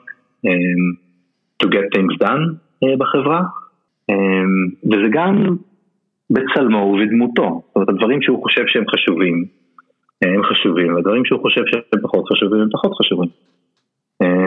וזה נהדר אם אתה בצלמו ובדמותו, ואם אתה פחות בצלמו ובדמותו אז כנראה שיהיו לך קצת חיכוכים. אתה יודע, מדברים הרבה על החברות האלה מבחינת, אתה יודע, מאמרי גיא רולניק האלה של מה צריך לעשות איתם וטובות רעות. האלמנט האחד שאני חושב שלא מדברים עליו מספיק זה הגוורננס שלהם. זאת אומרת, ההבדל הכי גדול בין הדור הזה של חברות ציבוריות גדולות טכנולוגיות לדורות הקודמים, בין אם זה IBM לפני, לא יודע, 50 שנה, ובין אם זה חברות הרכבות בארצות הברית בסוף המאה ה-19. לא רכבות, אתה משתמש ברכבות כי זה באמת היה הדוגמה המייצגת, אבל למעשה ה antitrust נחקק כי היה trustים, trustים היה בעצם ארגון פייק שבעצם לאחד את כל החברות תחת ישות אחת, כי זה היה אסור. אז עשו טראסטים וזה היה בכל הדברים, תעשיית הפלדה, הרכבות, המזון, האלומיניום, זה היה אלקוע, זה היה דוגמה מאוד מפורסמת שאדם אחד שלט, ברח לי השם, הוא היה גם שר הכלכלה האמריקאי, לא קרנגי, מלון, מלון, שלט שם באלקוע, שלט 96% מכל התעשייה, זה היה חברות שהגוורננס שלהם, התרבות התאגידית שלהם הייתה מאוד דומה לחברות היום שבהם יש לך אדם, מנכ"ל, והוא שולט בחברה. זאת אומרת, הסיפור הזה של, אם דיברנו מקודם על להיות גיק של ניהול וגיק של עבר לי, אז הספר של בן הורוביץ, זה השם שלו? מאנדריסן הורוביץ. מה, האחרון על התרבות, what you see is what you something? אז לא זה, אז גם את זה קראתי, אבל the hard things about hard things או whatever, משהו כזה, אז הוא טבע שם את המונח war time CEO. והוא מספר שם על ה-war time CEO, על המנכ"ל בקשיים, שבעצם זורק אנשים החוצה, כל ישיבה זה בצלמו, כמו שכל הסיפורים שאני שומע על קאט מרק, וזה הכל ככה. אני החלטתי שנהרוג את גוגל פלוס, אז מיד שמנו בכל המשרדים שלטים של כזה דארט ויידר סטייל, הדפסנו באלפי עותקים וכולם לא ישנו עד שהרגנו את גוגל פלוס. החלטתי שזה יהיה מובייל, אז כל מי שלא... כן, כל מי שלא בא לישיבה עם מרק, שהראה איך הוא עובר לעשות מובייל, מרק סגר את הישיבה. אתה יודע, הדברים האלה, זה ה-war time CEO, שזה ממש מזכיר את ה... קפיטליסטים הענקיים של סוף המאה ה-19, שזכו די ביושר בכינוי המעליב הברונים השודדים, אבל לפני שהם שדדו, הם נהיו ברונים, והרבה מהם נהיו ברונים יש מאין, הם היו קפיטליסטים מדהימים, הם העיפו את העולם קדימה, אפשר להתווכח על מה היו השפעות קדימה שהם עשו, אתה יודע, לדיכוי... זכויות העובד ולשלוח אנשים חמושים כדי להרוג 20 אנשים באיזה מכרה, בכל מיני מקרים כאלה ואחרים, אבל כמו מרק צוקרברג, לפני שהתחילה הסופת חרא עליהם, הם היו קפיטליסטים מדהימים. בדיוק, הם, הם מגיעים לשם על ידי זה שהם מייצרים המון ערך, ואגב, הערך שהם יוצרים לכלכלה at large הוא הרבה הרבה יותר גדול מהערך שהם לוקחים לעצמם.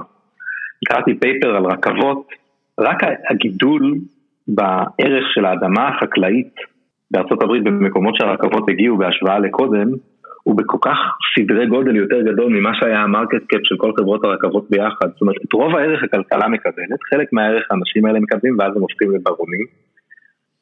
אז כן, אנחנו קצת איבדנו את הדרך מבחינת הגוורננס. אני פשוט הייתי בא לאנשים האלה, אם אני ומרק צוקרברג היינו חברים, הייתי מציע להם לוותר על המבנה מניות הזה שמאפשר להם לשלוט בחברה למרות שאין להם ברור. כי אני באמת חושב שזה הדבר הטוב לחברות בטווח הארוך.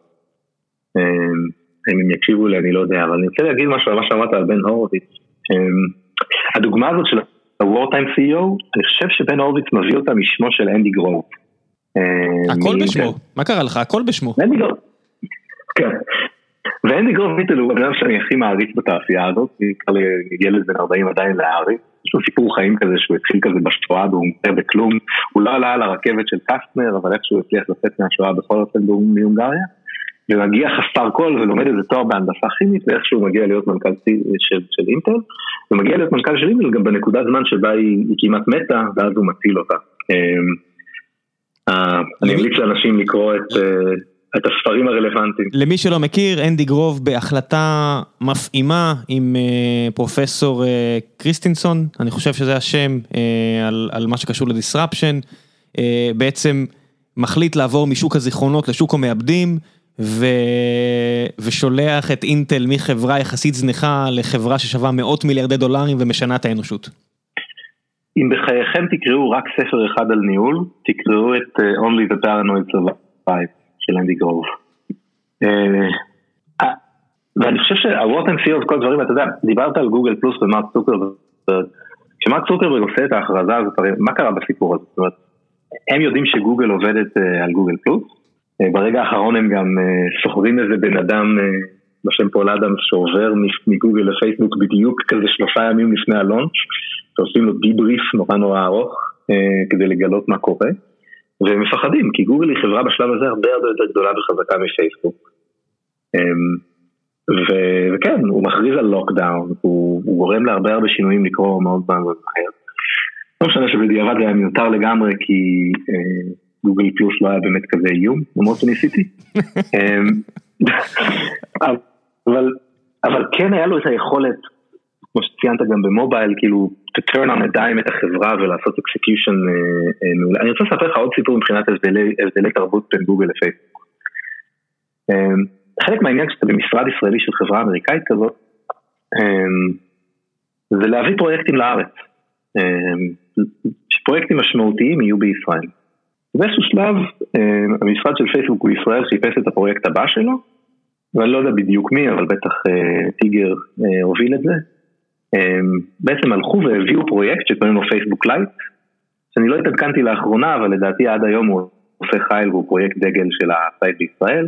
פייסבוק לייט הוא interface לטלפונים אה, חלשים שמאפשר אה, גישה לפייסבוק, אני חושב שיש לו אני זוכר 200 או 300 מיליון משתמשים או משהו כזה. כן, לעניות דעתי צפונית לרבע מיליארד, הם כבר סופרים בשברים יפים של מיליארד משתמשים.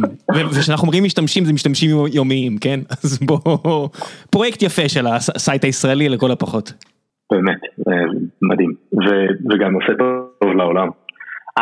הפרויקט הזה היה במאונטן ויו, ועבדו עליו אני חושב איזה סדר גודל של 20 אנשים, לא מאונטן ויו, אתה רואה אני יותר גוגל מפייסבוק, כן. במנלו פארק. ומרק צוקרברג קיבל אישית את ההחלטה להעביר את הפרויקט הזה לישראל כדי שיהיה לישראל פרויקט לשכור אליו אנשים ולהצליח איתו. ובאותה אבחת החלטה הוא פיטר פנימית את ה-20 אנשים האלה. אמ, אף אחד לא מפוטר חיצונית, כן? כולם עדיין אה, מקבלים payroll של פייסבוק, הם צריכים פשוט ללכת לבחור פרויקט מחדש. אגב, עוד אלמנט של התרבות של פייסבוק זה שכששוחרים אותך בפייסבוק אתה בוחר את הפרויקט ולא הפרויקט בוחר אותך. מבחינת המהנדסים הם, הם, הם הטאלנט שאנחנו נותנים לו לבחור על מה הוא עובד. יש לזה הרבה יתרונות. אמ, עכשיו, אני במקרה באותו שבוע הייתי במנלו פארק, ויש פגישה בסוף השבוע שבה כל העובדים אה, שואלים את המנכ"ל שאלות, קוראים לזה TGIS, אמ, ואחת מהעובדות ש, שבעצם עבדה על פייסבוק לייט ועכשיו העיפו אותה מהפרויקט, אה, באה ושאלה את מרק, למה עשית את זה? אני נורא עצובה. אה, זה היה רגע נורא מלודרמטי, כי גם הייתה בערך 30 ומשהו שבועות בהיריון, ו... אה, וראו, אפשר היה לראות שזה קשה לה, והיא עומדת מולו והיא שואלת אותו את השאלה, למה עשית את זה? והוא עונה לה, אין ברירה, אם אנחנו רוצים שיהיה לנו משרדים בחו"ל, כי יש engineering talent טוב בכל מקום, אז אנחנו צריכים לתת להם פרויקטים משמעותיים, ולכן קיבלתי את ההחלטה. והאפיזודה הזאת encapsulate את כל מה שטוב ורע בחברה הזאת. כאילו הוא לא הציע לה כוס מים, עומד לך מולך מישהי עם כרסה בין שיניה בוכה, ואתה עונה לה רק את התשובה השכלתנית, תציע לה מים. כאילו, תגיד, אני מצטער שיש לה חוויה כזאת. זה לא הוא. מצד שני, אני יכול להגיד לך שכמי שאחר כך היה במשרדים אחרים, וגם מה קשה לתת לישראל צ'אנק טוב של עבודה שהיא עובדת עליו, הוא קיבל אסטרטגית את ההחלטה הנכונה והוציא אותה לפועל בצורה מדהימה. אז זה היין והיאנג אה, של פייסבוק כפי שהוא בא לידי ביטוי במקרה אחד. כן, אתה יודע שאתה קורא, אה, אחד הדברים שאני חנון לגביהם, אם זה לא אה, ספרי ניהול של טק וניהול מודרני, זה לקרוא גנרלים מהמאה ה-19. וכל החבר'ה האלה... מה, קלאוזביץ וכאלה? גם, נפוליאון, החבר'ה האוסטרים מהצד השני, כל, כל הדמויות המוכרות. וכל החבר'ה האלה מפרוסיה ועד צרפת ועד רוסיה וכל הצבאות בעצם, היו אנשים נהדרים, האוטוביוגרפיות והביוגרפיות באמת נפלאות, ובלי להניד עפעף הם היו שולחים אנשים אה, לאש התותחים, בלי למצמץ. אתה יודע, היום גנרלים גם עושים את זה, ואפילו לקרובי משפחתם במדינה כמו ישראל, אבל זה לא למוות ודאי, וזה לא דברים כאלה. אה, אבל כן, מרק צוקרברג הוא לגמרי, שאתה, מכל מה ששמעתי על, מחברי כת צוקרברג, אתה פשוט רואה גנרל עסקי חד פעמי.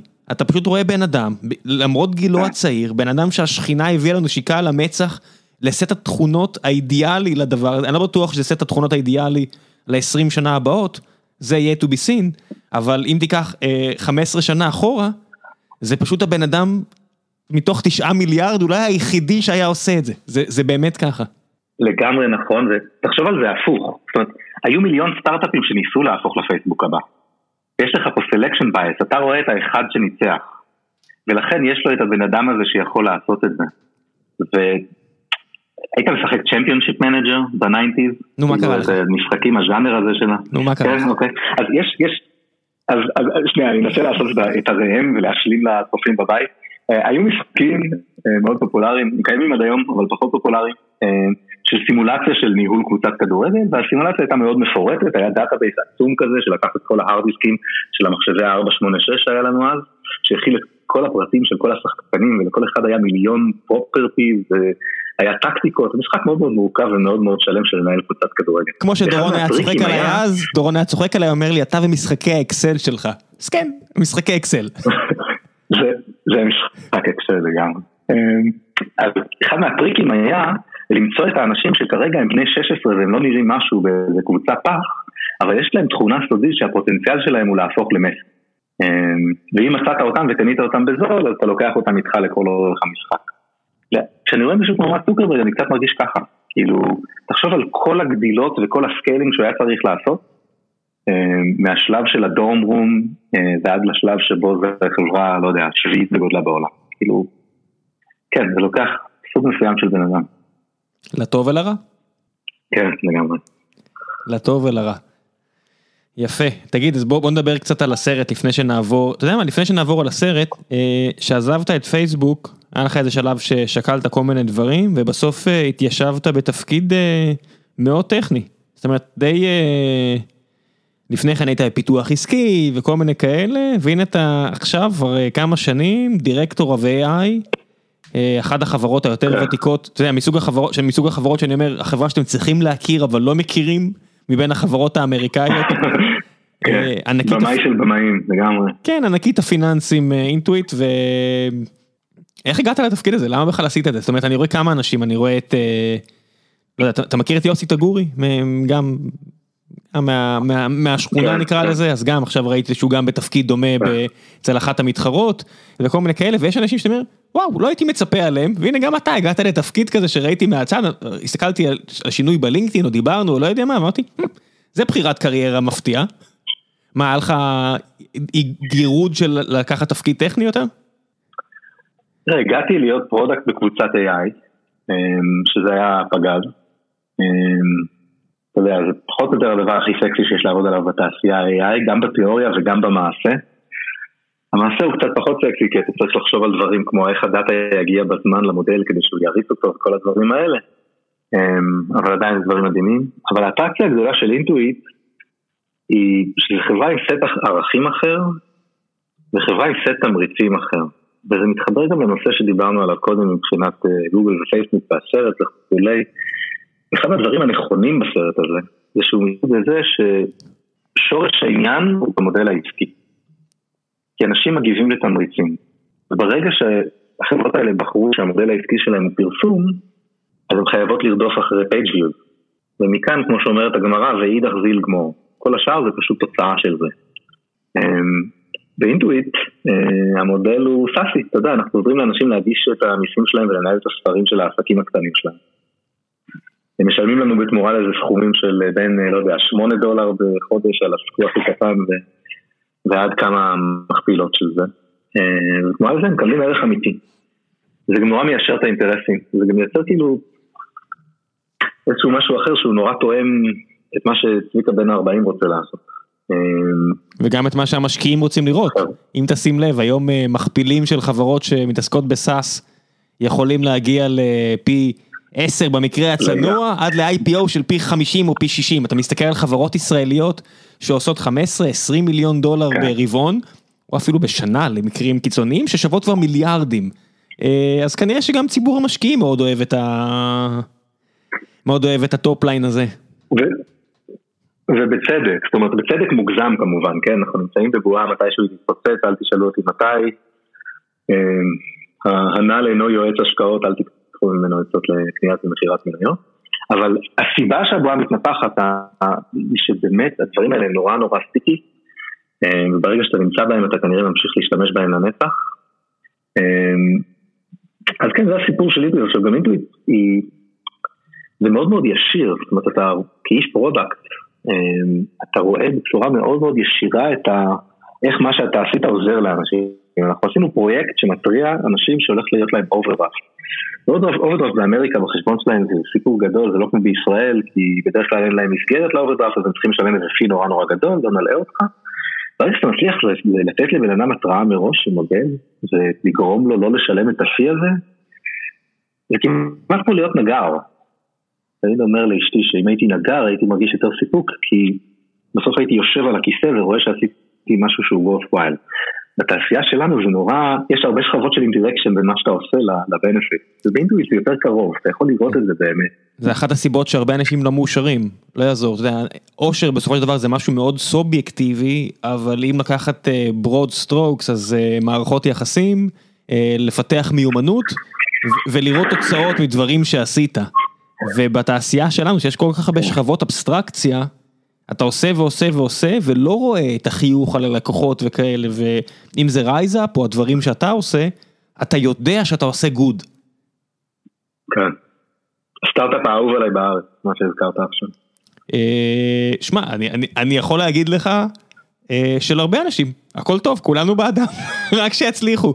אתה יודע, אפילו... אה, אפילו איבדתי פעם אה, עובד אה, אליהם, מישהו כזה שממש רצינו שיבוא לעבוד אצלנו, יכול להיות שהוא אפילו אה, היה מאבותיו של פייסבוק לייט, ושהוא אמר לי שהוא התלבט כזה בין שתי החברות, והוא אמר לי שהוא הולך ל RiseUp, אמרתי, שמע, אחלה חבר'ה, מטרה נהדרת, bon voyage אז אתה עושה בחירה בכלל לא רעה, אני, אני בעד, הכל סבבה, אני, אני אוהב אותם. גם יובל היה כאן, אתה יודע, יובל והכל סבבה. את הפרק הזה הקשבתי באמת, אמ, כן, אז, אז יש דברים כאלה שאתה עושה אמ, שיש להם benefit נורא נורא נורא ישיר, אה, שזה נהדר. אמ, חוץ מזה אני חושב גם, אתה יודע, יש אלמנטים כאלה של ניהול קריירה. הייתי רוצה לשבת פה ולספר לך שיש לי אקסל אה, עם framework נורא נורא טוב, עכשיו אני עובד פה ואחר כך אני אעבוד ככה, הבחירות אצלי יותר מבוססות על הזדמנויות ועל serendipity אה, מאשר על כל דבר אחר. זה קצת מזכיר לי את הסיפור שריל סנדברג האהוב עליי, אמ, שהיא סיפרה לי אותו פעם באופן אישי, שכששריל התראיינה בגוגל, הרי היא התחילה בגוגל, אה, שלב מאוד מוקדם בחייה של גוגל, אמ, היא באה לאריק שמיט והיא אמרה לו, תראה אריק, הכנתי אקסל ויש לי פה פורמולה שנותנת סקור לכל הדברים שחשובים לי במקום עבודה. אה, הקומיוט וכמה אני אקבל עכשיו ומה הסיכוי לקידום וכל מיני דברים כאלה ואני נורא רוצה לבוא, לבוא לעבוד אצלך בגוגל אבל, אבל הפורמולה אומרת שגוגל הרבה פחות שווה מהמקומות האחרים שבאים אליי מה אני צריכה לעשות? ואריק שמיט אה, אמר את אחד המשפטים המפורסמים שלו שריל, don't be an idiot and get on the rocket ship אה, אז אני מרגיש, לא עשיתי מהלך מוצלח כמו שלה עם כל מה שקרה לה אחר כך בקריירה שלה אבל צריך גם not to overthink כאילו אם אתה חושב שהדבר הנכון הבא בשבילך זה לעשות משהו, אל תחשוב האם הקדנציה שלי הקודמת קצרה מדי או, או, או כל מיני דברים אחרים. אה, trust your instincts, תעשה את השיעורי בית שלך, אבל זה עבד בשבילי. ואם אני חייב להוסיף משהו, אה, תהיה מוכן פסיכולוגית גם לכישלון. יש הרבה אנשים שתמיד כן. אומרים, אתה יודע, הם, הם, הם, זה אותם אנשים שיזלזלו בספרי הסוד למיניהם, או בכל מי שמדבר עליהם, אבל מצד שני הם, הם יראו סיסמאות כמו, אל תחשוב על כישלון, תחשוב רק על הצלחה, האנשים מצליחים ככה וככה, בלה בלה בלה בלה, אתה יודע, כל הדברים האלה. סבבה. חלק מהבעיות בטק, זה שנורא נורא אה, קשה לא להסתכל ימינה-שמאלה. ולרוב המוחלט של האנשים אין את כן. הבחירות הכי טובות, והם לא בדיוק הגיעו במקום הנכון ברגע הנכון. ו... ונורא חשוב לקבל את, אתה יודע, בשביל העושר האישי שלך. פשוט לא, לא, לא להיות uh, דמות של צ'כוב, לא, לפ- לא, לא כל הזמן לרשום בפנקס על איזה הזדמנות פספסת, ואיזה חברה לא הצטרפת אליה, ולא זה ולא זה. ואני כן. מדבר עם אנשים, ואני רואה עכשיו עם כל ההנפקות, עם הגל ההנפקות הזה סביבנו של חברות ישראליות, זה גם יוצר, אתה יודע, מרמור, קצת אצל, אצל כמה וכמה אנשים. והעניין הזה של להישאר מאושר ולמצוא מה מאזן אותך, ואני מחזיר את זה לעניין האוניברסלי הזה של מערכות יחסים, לפתח מיומנות ולראות דברים שאתה עושה מצליחים, אה, להיצמד לזה, כי בטק נורא נורא קשה אה, לא, לא לפתוח עיניים. כן, לגמרי, אני איתך. אה, When you figure out איך- לעשות את זה, אז תגיד לי, כי גם אני רוצה להגיע למקום הזה, אבל אני, לא יודע, אתה יודע, בסוף אה, אושר זה עבודה במשרה מלאה, אושר עם א', ולרובנו יש לפחות כן. משרה אחת מלאה, או הורה, או גם אה, מפרנס, או גם דברים כאלה, אז למי יש זמן להיות מאושר? אבל מדי פעם, כשאתה יודע, יש לי זמן לחשוב, אז אני, נזכר בדברים החשובים. אני חייב לקחת אותך לאנקדוטה על זה, אני לא יודע איך אנחנו בזמן, אבל אני יודע שגיקונומי הדבר היחיד שאתה לא צריך לדאוג עליו זה הזמן. שמע, יש לנו עוד 50 דקות משחק של ליברפול, מבחינתי עד אז אנחנו סבבה. אה, כן, הכל בסדר, אני יכול גם להגיע למחצית השנייה. אה, אתה מכיר את הסיפור של מדיסון הולרן? לא. מדיסון הולרן, זיכרונה לברכה, אה, הייתה סטודנטית אה, באיזה קולג' אמריקאי, שהחיים שלה היו מושלמים לפי האינסטגרם פיד שלה. היא הייתה מלכת הכיתה, היה לה ציונים טובים, היא הייתה רצה ברמת אה, NCAA, אה, ויום אחד היא התאבדה, בגיל 21 או משהו כזה. אה, ו- וזה היה כל כך בלתי מובן, כאילו איך אתה, איך אתה מגשר בין התדמית שלה, לא רק בסושיאל מדיה, אלא גם כלפי החברים שלה, לבין הבור שהיה פעור בה בפנים. אמ, ו-ESPN עשו על זה סיפור שאני חושב שהוא זכה באיזשהו פרס פוליצר הסיפור הזה. אז למי שעוקב אחרינו בבית והוא לא רץ, תכתבו בגוגל ESPN מדיסון הלרן. הסיפור הזה, קראתי לזה שש פעמים, הוא גרם לי לעצור. זאת אומרת, יש פה איזשהו משהו כזה ש... כאילו הרגשתי שאני לא יכול להמשיך עם החיים שלי לפני שאני מדבק מה קרה לה שהוא לא יקרה לי כאילו. אמ, אז כן, אושר באלף זה work in progress לכולם. לא, לגמרי, וגם אין נוסחה אחת, למי שלא, אתה יודע, השראה ולחפש אושר וכל הדברים החשובים האלה, זה לגמרי כמו מקלחת, זה לא עובד אם אתה עושה את זה רק פעם אחת, אתה צריך כל הזמן, כל הזמן, אתה יודע, כן. אתה כל הזמן צריך להתקלח ואתה כל הזמן צריך אה, למצוא מה מסב לך אושר ומה מרחיק אותך מאושר. להלן אה, ריבי טוויטר מ- מתחילת הפרק הזה, אתה יודע, תמצאו, בדיוק, אנחנו סוגרים את הלולאה הזאת. כן, כן. את המכשול בפני האושר שלך. לא, זה לגמרי ככה, זה, זה נשמע אה, פילוסופי פלצני, אבל זה לא, בסוף, אם כל אחד יישב ויראה על מה הוא משחית את זמנו, אתה אם אתה אומר, לא היה לי זמן לשחק עם הילד שלי היום, ואז אתה אומר, אוקיי, מה כן עשית? ואתה אומר, אה, עבדתי. למשל, כמה זמן לא עבדת מהתקופה שהיית במשרד? ואתה רואה ש... שהרבה. זאת אומרת, אם... יש לי כל מיני חברים שהם על הציר הזה בין אה, ישראל הברית, ואם יש דבר אחד שמטריף אותם כשהם חוזרים ארצה, לעבוד בסייט הישראלי, זה כמה אה, ישראלים לא תמיד עובדים כשהם במשרד, ואז זה מתנפח לשעות עבודה לא הגיוניות. יש משהו להגיד על התרבות האמריקאית הזו שהיא אולי פחות סחבקית, היא בתיאוריה משאירה יותר זמן למשפחה. זאת אומרת, אם הבן אדם באמת הולך ומקדיש את הזמן הזה למשפחה זה כבר שלו.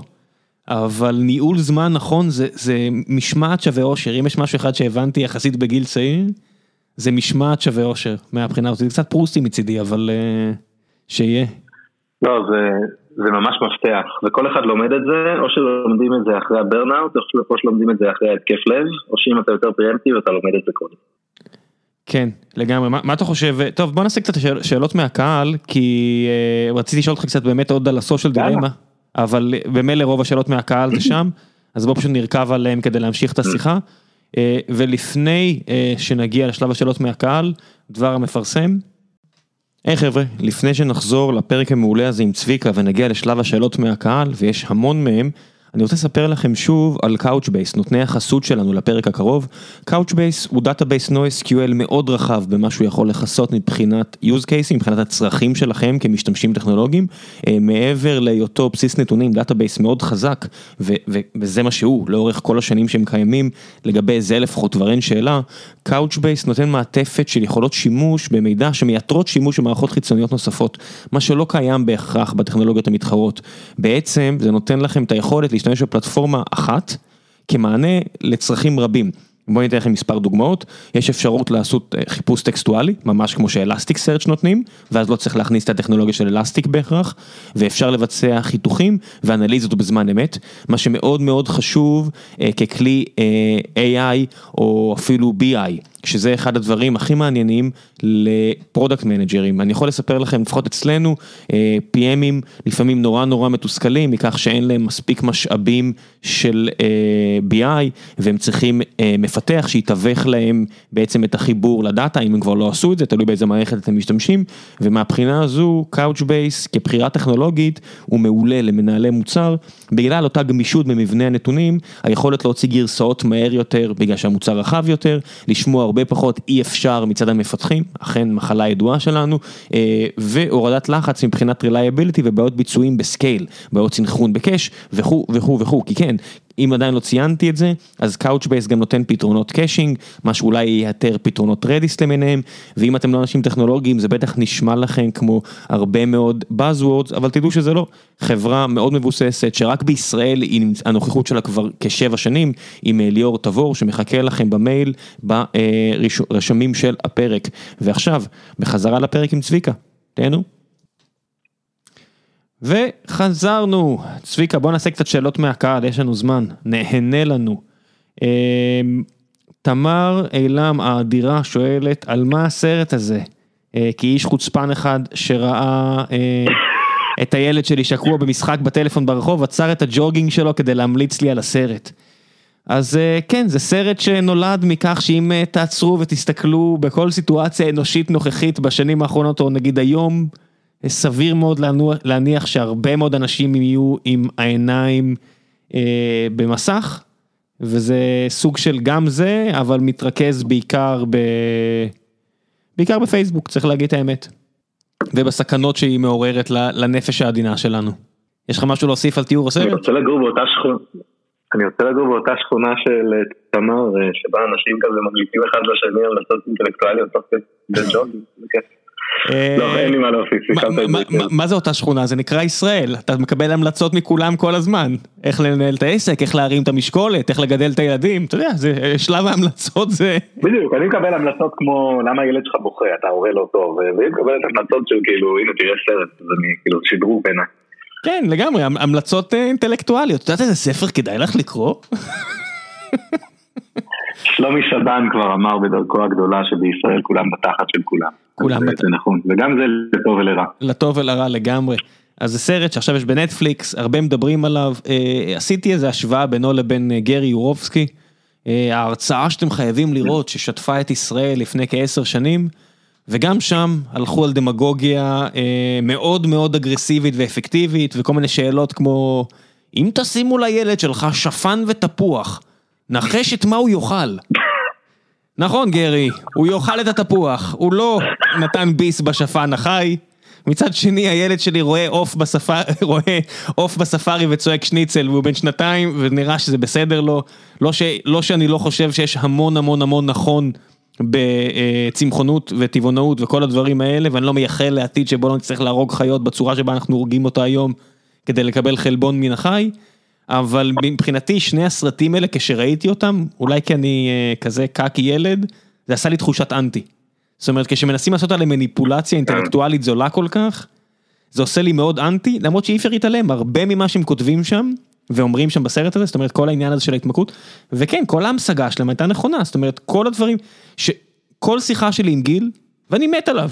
אבל כל שיחה שלי עם גיל זה אותם דברים, בוא תייצר את הליברס שיאפשרו לנו לעשות ככה וככה, את כל הדברים האלה שהם מציינים שם של אה, לבנות levers כדי לשרת את ה top line KPI, כן זה התורה, מצטער לומר, כל מה שהם אומרים שם זה נכון ורואים שהם דיברו שם עם PMים שיצאו מפייסבוק וזה עובד, מה לעשות זה עובד.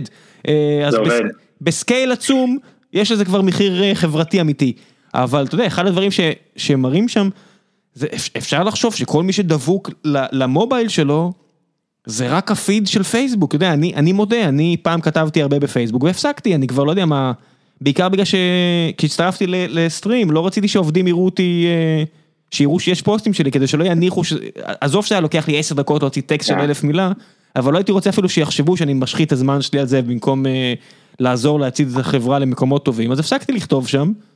ואני מכור ל fantasy אנגלי, אז אתה יודע שיש fantasy אנגלי, אז אני דבוק ל mobile ועושה refresh ואומר אה fuck, ג'ק כבש גול שני באסטון וילה, אוי לא. זה יותר טוב, זה פחות טוב, לא יודע, אני לא יכול להאשים בזה אף אחד, זה, זה it is what it is, המובייל זה בעייתי מאוד. מי שמנצח בפנטסי ליג זה מי שבוחר את השחקנים הנכונים מלסטר ומוולף. טוב, לא משנה, אנחנו סוטים מהנושא, אני רק רוצה להוסיף על התשובה הזאת.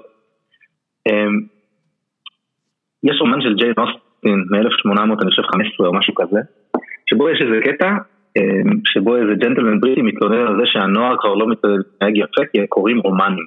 כאילו, אני רק אומר, היה תקופה בזמן שבו לקרוא אה, ספר שהוא לא ספר עסקי, אלא ספר סיפורי, אה, רומן בשפת העם, היה נחשב כמה שמקלקל את הנוער. כמו שאמרת קודם, there's always something. אני, אני, אני פחות בפאניקה מזה, אם כי אני לא מבטל את זה, ואני לא ממליץ לראות את הסרט, לענות על השאלה ישירה. אני לא מבטל את זה כי אני, אני רואה את ההשפעה של זה אפילו עליי, ואני יחסית ממושמע, ואני רואה שזה אפקטיבי, אז, אז אולי לא רק פייסבוק, כי אני לא חושב שבסיטואציה הנוכחית, המוצר הזה טוב דיו, אני, אני מודה, אני אשים את זה על השולחן, אני חושב שמשהו שם כבר פחות עובד, לפחות בנוגע לפיד, כן, אני מאוד אוהב מספר קבוצות ואני מפיק מזה ערך, אבל אני לא, לא בטוח שזה כל כך עובד כבר היום, אני לא יודע מה המספרים, המספרים נראים מבחוץ מדהימים, והחברה עושה חייל, אני לא יודע כמה מזה זה אינסטגרם ודברים כאלה, זאת אומרת האיום הזה של אנשים כמו רולניק ואחרים של בוא נפריד את אינסטגרם מפייסבוק, זה, זה פצצה גרעינית עליהם. זה כנראה פצצה גרעינית. אמ, אני בטוח שאין לי איזה מידע פנימי פה, כן? פייסבוק החברה עושה הרבה יותר טוב היום מפייסבוק האפליקציה הכחולה, נאמר זאת כך. כן, אה, אבל גם לי אין אה, מידע פנימי וגם חברים, אני מנסה לא לשים אותם אה, על הפוזיציה ואני לא שואל אותם שאלות, דברים כאלה, סתם כדי שלא יהיה לי את המידע הזאת בראש, אני לא אצטרך לחשוב אם לפלוט אותו או לא, מכבד אותם, ובסופו של דבר זו חברה כל כך מאתגרת וכאלה אתגרים שאני לא, לא נכנס לזה אפילו. אני אישית כמשתמש הפסקתי להשתמש ב... לא יודע מה, שנה, שנתיים האחרונות. לפחות לא כמו שהייתי עושה פעם. אני מאוד אוהב מוצרים אחרים שלהם, וואטסאפ מוצר מדהים. שלום וליך שואל, ווליך, סליחה, האם אתה מרשה לילדים שלך סמארטפונים? התשובה היא עוד לא, אבל הגדולה שלי בת שבע. זה כן קצת מתחיל כבר בגיל שלה, השאלה נשאלת. אני חושב שזה פשוט, כל אחד מאיתנו צריך כזה לדחות את זה כמה שיותר ואז להיכנע. אגב, מה שהיה עוזר זה, אני כן מכיר אה, כיתות שההורים התאגדו ודחו את זה ביחד. כי הבעיה נהיית ממש ממש קשה אם לכולם יש ולך לא. כי אז אתה צריך להיות האבא הפולני הזה שאומר, ואם כולם היו קופצים מהגג, וקצת הבטחתי לעצמי באיזשהו גיל שאני אף פעם לא אהיה הבן אדם הזה. אה, אז זה אצלי. אני גם חושב שכאילו, יש היום את הכלים למי שיכול לעבוד בזה, כן לנטר כאילו את ה screen time של ילדים, ויש כל מיני ילדים גאונים כמו ילדים של עדן שוחט שהצליחו לעשות לזה hacking ולסדר אותו ולעשות יותר screen time ממה שהוא מרשה להם, ואז הוא פרסם בפייסבוק שהוא אפילו לא כועס, כמו שאומר עמים, אבל לרוב המקרים, לפחות במוצרי אפל שאני מכיר אותם יותר היום, אה, אתה יכול לנטר את זה. כן, אני נתקלתי בעדן מספר פעמים, הוא אפילו היה כאן אורח, מה שנקרא I'm not surprised. I'm not surprised.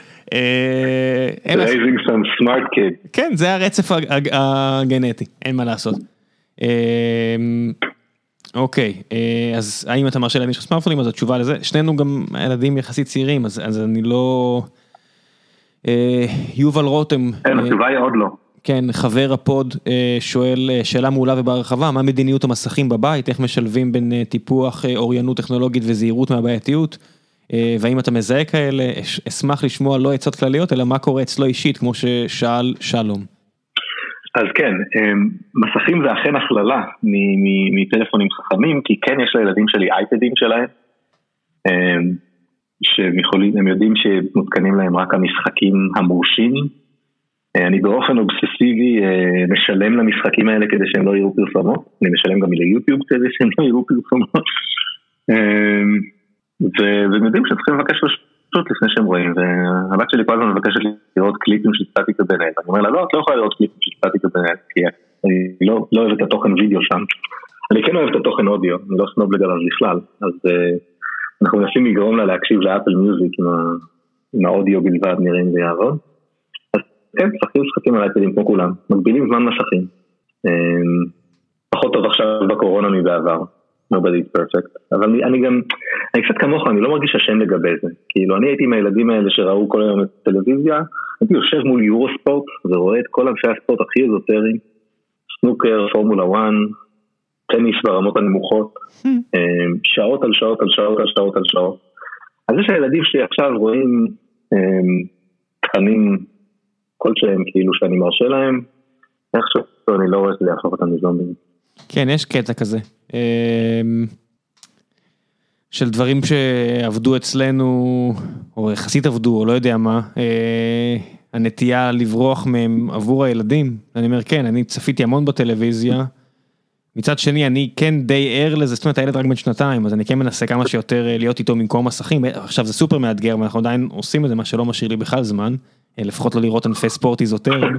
אבל זה כן נכון, זאת אומרת, היה לי, אני מקווה שאני לא, לא יכעס עליי שאני מספר את זה אבל היה לי איזה נסיעה ב Valley עם uh, ידיד ה pod, מר אפי פוקס, uh, ולקחתי אותו מהמשרדים של ילפ בסן פרנסיסקו, כי היה לי אוטו ולבית היפה שלו, ובדרך דיברנו, והוא אמר כמה חשוב לו שילדות... Uh, יקבלו חינוך טוב ויגיעו לסטנפורד ויהיו והכל אבל זה עדיין מלחיץ אותו כל הסביבה התחרותית הזאת כי זה מתחרה ב top של ה top של ה top. ואמרתי לו, אפי, ידידי, אתה VP בחברה ששווה מיליארדים, חברה ציבורית, אתה לא למדת בסטנפורד, you're doing just fine. וגם החבר השלישי שלנו שהגעתי לבקר פה, וגם עוד אחרים, והוא ההוא בכיר בפייסבוק ואתה בכיר בחברה ציבורית אחרת, והכל סבבה. אמר לי, כן, כן, אבל עכשיו זה אחר. עכשיו זה אחר. ואולי הוא צודק, אני לא קצת מסכים איתו, כן? זה לא, לא רק חוסר ביטחון, זאת אומרת גם אני קצת ראיתי, אתה יודע, שאלת איך זה להיות בגוגל, התחושת inadequacy, התחושת נחיתות בגלל שזה שהאלמה מאטר שלך היא בר אילן ולא סטנפורד, אה, תמיד הרגשתי נמוך בשני ראשים מכולם. אה, אז גם אני אומר, זה מצחיק, גם אני אומר לילדים שלי שהם גדלים הם חייבים ללכת לסטנפורד ואבא חוסך בשביל את הכסף.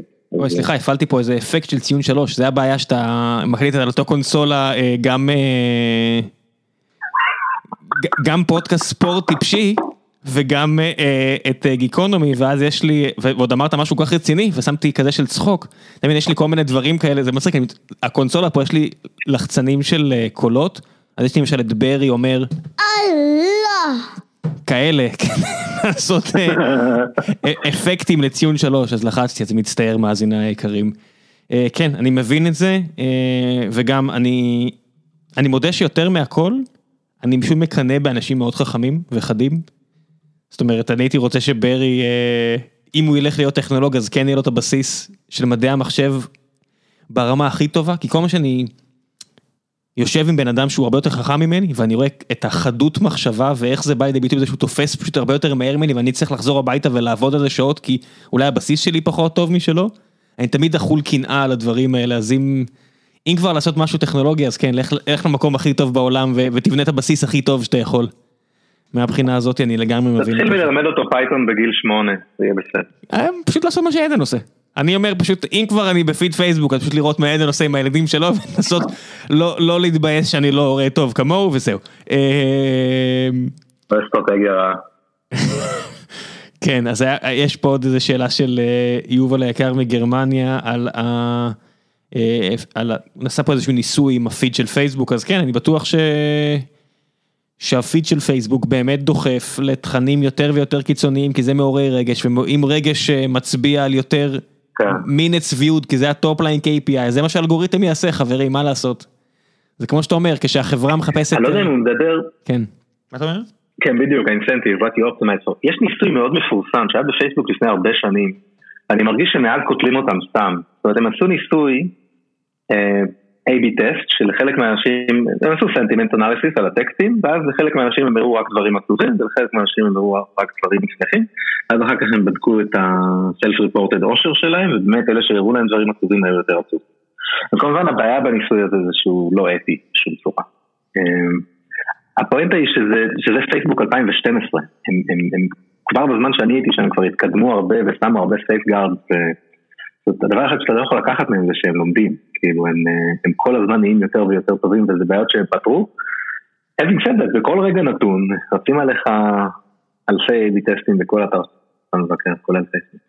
כן, קחו אה, מכשיר טלפון של אה, מנהל מוצר בפייסבוק ותראו את הגרסה שלו שהוא פותח את המגירה הצידה ויש שם את כל הניסויים ש... שהוא מריץ וכן זה מלא מלא מלא ניסויים מצטער שאני ככה אם אני חושף משהו אתה יודע לפי פרסומים זרים אנא ערף. אה, כן, יש מלא מלא ניסויים. פשוט הנקודה היא שכולם כל כך רוצים לצייר את פייסבוק בתור מקור כל הרשע על פני העולם, אז, אז אתה יודע, אה, damn with the truth. הדבר שהכי מטריף אותי זה למשל קיימברידג' אנליטיקה. ואתה רואה איזושהי פיסת. מידע שהיא לא שווה כלום, כלום, כלום, כלום, לא הייתה שווה כלום, היריבים של טראמפ קנו את זה במיליוני דולרים, לא עזר להם, הם הפסידו, ואז זה גם לא עזר לטראמפ, אבל כולם השתמשו בזה כדי לנגח את פייסבוק, ואז פייסבוק, בתור חברה שכזה כמו איזה, לא יודע מה, פיל בחנות חרסינה, פשוט הענישה את מי, שאת, את החוקר שעשה את זה, את אותו אלכס, לא זוכר את השם שלו, והפילה את זה הכל עליו, ואני אומר, אלוהים אדירים, במקום פשוט להגיד, חבר'ה, זה לא שווה כלום, זה לא שווה כלום, אנחנו מצטערים שפתחנו את ה-API הזה, זה לא שווה כלום. ולא רק זה, אלא זה גרם להם לסגור את ה-API יותר. נכון. וזה בדיוק הפוך ממה שאנחנו רוצים, כי שוב, כמו שאמרתי, אני הכי דואג מהעניין של התחרות עם החברות האלה, ולכן אתה רוצה שהם יפתחו וישתפו עם כל ה safeguard. אז כן, אני מסכים איתך, פרשת קיימברידג' אנליטיקה היה אחד מאותם הדברים האלה בעולם המודרני שגורם לך לעשות כך. לגמרי, facepalm, ואתה יודע, ואתה רואה את העיתונים הכי טובים בעולם, את הניו יורק טיימס ואת הוושינגטון פוסט, וכולם חוגגים על הדבר הזה, ואף אחד לא מתקשר לשאול את החוקרים, תגיד, מה היה שם אלכס? עד שלא הגיע מייקל לואיס, אדם עם טיפה יותר אינטגריטי, למרות שהלב שלו מן הסתם הרבה יותר ליברלי מהרבה מהעיתונאים האלה, ופשוט חקר, פשוט עשה עבודת תחקיר. וכששמעתי אותו בפוד שלו, מדבר, מדבר את הסיפור הזה, נדהמתי, נדהמתי מהדיס-אונסטי ומהעבודה הרעה של, אה, של העיתונים. אתה יודע, זה... יש איזשהו bias, ששוב ברח לי השם שלו ואני אשים לינק אליו, שגיל הירש תמיד אה, מביא לי בראש איתו. אה, אני אמצא תכף את השם של זה, שזה אתה קורא משהו בעיתון, בנושא שאתה אשכרה מבין בו, ואתה אומר, וואו, mm. הם לא מבינים כלום, הם אשכרה לא מבינים כלום. ואז כן, אתה, כן, ואז אתה כן. מחליף עמוד, ואתה אומר, תראה מה הולך באזרבייג'אן. בואנה, הם, הם פשוט פושעי מלחמה, הם פשוט פושעי מלחמה, החארות האלה, ואתה שכחת בהינף מעבר של עמוד, זה אולי אפילו הצד השני של העמוד ההוא, שקראת משהו שאתה מבין בו, ואמרת, בואנה, הם לא מבינים כלום, החלפת עמוד, ו... אתה פשוט לוקח את מה שכתוב בעיתון בתור אמת מוחלטת, בנושא שאתה לא מבין בו. לגמרי. אני קורא לזה אפקט האקונומיסט. אני פעם מנוי על האקונומיסט והייתי מכריח עצמי לקרוא את העיתון כל שבוע וכל פעם בכתבה על ישראל הייתי אומר וואו, אני לא מבינים כלום מה קורה בישראל ואז הייתי קורא את הכתבות האחרות וכמו שאתה אומר, מצקצק בלשון אוי, שעובד מושרף בפקיסטן, מה קורה? כן, זה, זה לא, זה לא ברא השטן כמה הדבר הזה כל פעם מכה בי, ולא משנה שאני יודע, זה נקרא The Gelman Amnesia Bias, תקראו את זה, אני אשים לינק. Uh, לא משנה כמה פעמים אני אתקל בזה, ופשוט אקח את זה כמובן מאליו, וילך ויגיד לבן אדם, טה מספר המיטות אשפוז דמטר לבן אדם בישראל ככה וככה, ולא שזה לא נכון, המסקנה הכללית שיש בעיה עם מערכת הרפואה בארץ. אבל אני אלך ואצטט שוב משהו שדחפו לי בגרון בלי לחשוב עליו. אין מה לעשות, קשה, כמו עם אושר, קשה לחשוב כל פעם בעצמך. אה, גיא גרימלנד היקר, הדובר של אינטל, אם דיברנו על אנדי גרוב, אה, שואל, אה, אני מניח שראית את הסרט, אכן ראית? האם התכווצה לך הבטן כשראית את העדויות של כל האנשים שעבדו בחברות האינטרנט? האם אתה מסוגל להפריד את צביקה שעובד בתאגיד לצביקה האדם ולומר ביושר, האם אפשר שחברות הסושיאל והאינטרנט ישאפו לא רק למקסום רווחים, ולדאוג לכך שהאלגוריתמים שלהם יהיו באמת אה, יותר בריאים מבחינת התוכן שאנחנו צורכים. וואו, גיא יודע להתנסח, תמיד יודע. אה, שלום גיא. אה, אני חושב שאימפלייד מהשאלה שלו שהוא חושב קצת אחרת מאיתנו, וזה בסדר. לי לא כל כך התכווצה מהבטן מהסרט הזה, אבל אני חושב שהוא לא היה עשוי טוב. מתכווצת לי בעצם לפעמים כשאני נמצא כזה בסצנה כזאת שכולם נמצאים במסכים שלהם. אני חושב שכן צריך, כן צריך לשנות את התמריצים, וזה נכון לא רק לפייסבוק, זה נכון להמון המון המון המון המון דברים. והדוגמה הכי טובה שאני מכיר מעכשיו לגבי התמריצים זה, זה חברנו בלמונייד. עכשיו מה שהם עשו, הם בעצם בנו מנגנון לתוך החברה שמעודד אותם להתנהג טוב. בשוק שלא כל כך פשוט להתנהג טוב בו, אה, שהוא שוק הביטוח. וברגע שאתה מתקן את התמריצים, ברגע שאתה אומר, אני לא סומך על התנהגות של אנשים שהם יהיו אלטרואיסטים, אלא אני דואג לכך ש- it will be in their best interest to do the right thing, אז אני חושב שאז זה עובד טוב. אה, ופה גם נכנס לאלמנט של תחרות, כאילו, יש שלושה פייסבוקים, אז היית יכול לבחור את זה שיותר מתאים לך, לדעתך. אבל לצערנו יש בעולם נטוורק אפקט, זה קשה לייצר שלושה פייסבוקים. אמ, כן, וזה לא שטוויטר יותר טוב. כן, לא, בדיוק, לינקדאין יותר טוב, אתה יודע, גיא, וגיא אני יודע פעיל באמת בלינקדאין, אני כל הזמן רואה את הפוסטים שלו שם, עוקב אחר שם, אולי שם זה ה safe space, אבל אולי קצת משעמם. אמ, הוא שאל אה, האם מפרידים בין הבן אדם שעובד בחברה לבין הבן אדם שהוא אזרח העולם. אמ, התשובה היא אני חושב שמפרידים, וגם רואים את זה גם בבחירות האישיות שאנשים עושים. אמ, כל האנשים שעוזבים אה, כל מיני חברות אם לא מסכימים עם הערכים שלהם, הכל בסדר. אתה יודע, זה, זה עולה גם בכל מיני הקשרים של, אתה יודע, סושיאל גיימינג וכל מיני דברים שאנשים עובדים עליהם שהם צוחקים לעצמם אה, אם הם טובים לעולם או לא. בנושא עכשיו מה הייתי עושה אם הייתי עובד בקולה. אה, ואיך הייתי חי עם הדיסוננס הזה. אז אני חושב שכן, עושים את ההפרדה, זה קשה. כל אחד בוחר את הבחירות האישיות שלו. אבל אני גם חושב שאני רואה את העולם פחות בשחור ולבן, מי שנמצא בשאלה של גיא. כן, אני, אני בטוח שיש חברות אה, שהיה לי קשה לעבוד בהן, אה, מצד שני עבדתי שנתיים בבנק, אז אני לא יודע, הרבה אנשים בטוחים שהבנקים זה שורש כל הרע, אז, אז, אז אולי, אולי, אולי I'm full of shit, אה, אני לא יודע, אולי, אולי אני מספר לעצמי אחלה סיפורים. אה, עוד איש יקר, אורי שואל, אה, הסרט שם בפעם הראשונה כמעט את כל ההיבטים הרעים של בינה מלאכותית שלא מוכרים לקהל הרחב. במרבית המקרים מדברים איתם על רובוטים רצחניים או בינה מלאכותית שתיקח להם את העבודה. כאן שמו זרקור על צד אחר של התחום ועל היכולת העצומה שלו להשפיע עלינו. האם הוא חושב שנראה עוד מגמות כאלה והאם השיח הציבורי ישתנה בעקבות זאת. מעניין אותי מאוד לראות איך יגיבו אנשים לא טכנולוגיים והאם פתאום יהיו ל-AI יחסי ציבור רעים מכיוון חדש לגמרי. כן, וואי. השיח על AI הוא נורא. והוא נורא בעיקר בגלל שהשיח מתנהל על ידי אנשים שלא באמת מבינים מה יש לנו. כאילו, יש לנו מודלים סטטיסטיים שתחת framing מאוד מאוד טוב, אם אתה מחזיק להם את היד, יודעים עליהם, יודעים לבצע משימות נורא נורא צרות, ואנשים מפחדים מטרמינטור. בין השאר בגלל שכל מיני אילון מאסקים אומרים להם שהם צריכים לפחד מטרמינטור. אז זה קצת מוזר. אני חושב, ש... אני חושב שהעולם זז בכיוון הנכון. זאת אומרת, שנה שעברה כשכולנו עבדנו על ליישם את התקנות של GDPR, זה נותן את הזכויות דאטה שאני חושב שצריכות להיות לאנשים. לדעת איזה דאטה מחזיקים עליי, לדעת איזה שימוש עושים בו, דברים מאוד מאוד straight forward, שהם קשים לנו כתעשייה ליישם, וב-AI הם במיוחד קשים כי יש אלגוריתמים black box שצריך לוותר על משהו כדי להפוך אותם ליותר explainable. אבל אני חושב שבגדול זה הכיוון, כאילו, שוב, ואני חוזר לסטיבן פינקר, התפיסת העולם הבסיסית שלי כמו שלו היא שהעולם משתפר.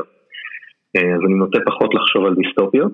אני חושב שאורי מבין יותר ממני ב-AI, אבל מה שאנשי ה-AI צריכים קצת זה למצוא קצת דרך להתנחל בלבבות, וקצת להסביר יותר את מה שהם עושים, ואז השיח על AI יהיה קצת פחות, אילון מאסק אומר שאנחנו כולנו נהיה subjugated race לאיזה בינה מלאכותית כללית. אינה נמצאת באופק. והעצה שלי, אם מישהו מאזין לי בין החברות האלה, ואני יודע שלא כל כך, זה לרדת ממגדל השן ולדבר יותר עם עיתונאים.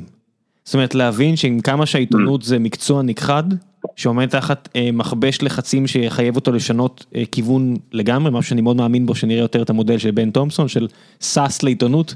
בן אדם אחד שאשכרה מבין על מה הוא כותב ומוכר את הסחורה שלו, בלי גוף אחד שמתיימר לספר לך גם על ספרות, גם על ספורט, גם על מזג אוויר וגם על יחסים בינלאומיים. ואתה כקורא קורא את הכל.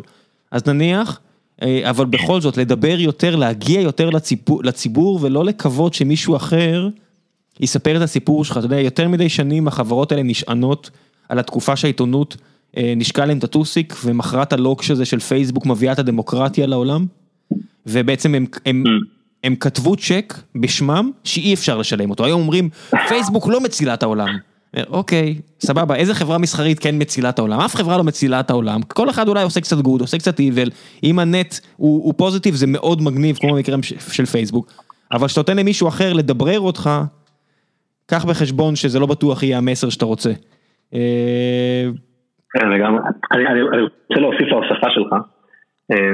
הרבה פעמים הם לא יכולים, זאת אומרת האנשים המקומיים בישראל של גוגל או פייסבוק או אינטואיט לצורך העניין אתה יודע, צריך לתאם עם מישהו שאחראי על קורפורט PR בארצות הברית, שאולי מבין או לא מבין את הסיטואציה, ויש את הפוליסי המקובל, ואם אתה רוצה לחרוג מהפוליסי המקובל, אז אתה כבר עבדת עם מספיק אמריקאים שאתה יודע כמה זה קל לגרום להם לחרוג מהפוליסי המקובל שלהם, אז זה לא תמיד שהם לא רוצים, זה אפולוגטיקה שאני אעשה בשבילם, כן, זה יהיה יותר טוב אם תדברו אל העם.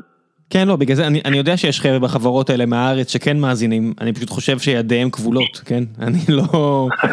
אני מדבר, החבר'ה שאשכרה קובעים לא מאזינים לי בוודאות. טוב, בוא נעשה עוד איזה שאלה שתיים, ואז אולי קצת נדבר על ליברפול, כי יש עוד חצי שעה עד למשחק. בועז כהן אומר שתחושת הבטן שלו היא שזה קצת כמו אלכוהול, עישון סיגריות, גראס, משחקי מחשב. יש חשש להתמכרות, אבל רוב האנשים בסוף יודעים לווסת את עצמם, עם כל הכבוד ל-AI, המציאות יותר חזקה מכל AI. יש לי הרגשה שכן, אתה יודע, אם אומרים על קנאביס שעשרה אחוז מהמשתמשים יסבלו מהתמכרות קשה וזה יפגע להם מאוד באיכות החיים, אז אולי על פייסבוק זה זה יותר מעשרה אחוז, אולי על פייסבוק זה שלושים אחוז, לא יודע מה, כמו סיגריות, אני יודע. קצת חזרנו לליברטריאניזם, אבל אבל אתה יודע, להכריז על על פייסבוק או על social media בכלל כ controlled substance, אני חושב שזה צעד קצת רחוק מדי, לדעתי. גם, אתה יודע, טריסטן האריס, או סליחה, צריך לבטא את זה, טריסטן האריס, הבחור שהקים את ה-Center for Humane Technology, והוא אחד מהמרואיינים הראשיים בסרט הזה, אני הכרתי איתו, אני עבדתי איתו בג'ימייל, כשהוא התחיל לפתח את הרעיונות שלו ב-2011-2012, ומה שהרבה אנשים לא, לא, לא, לא מבינים בסיפור, זה שהוא פיתח את הרעיונות שלו כשהוא עבד כ-PM של ג'ימייל.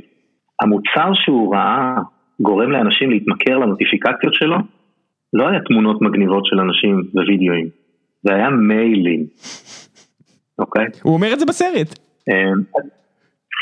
כן, זה כאילו התנהגות אנושית כזאת שהיא קרתה הרבה לפני, כל הדברים האלה קרו הרבה לפני, אני אחד מהטענות, אני מצטער שאני קצת חוטף את השאלה, אבל אחד מהטענות נגד סושיאל מדיה זה שהיא מקצינה, זאת אומרת בגלל שאתה מקליק על דברים זה מראה לך אותו דבר, ואז יוצר מצב שימני ושמאלני יש להם שני פידים שונים שכל אחד מהם אומר להם שהם צודקים והם אף פעם לא ידברו אחד עם השני על כלום. אז אני הלכתי ובדקתי כי זה עניין אותי, מתי נוסדו בארצות הברית רשתות החדשות פוקס ניוז ו-MSNBC. והתשובה היא ששתיהן נוסדו ב-1996.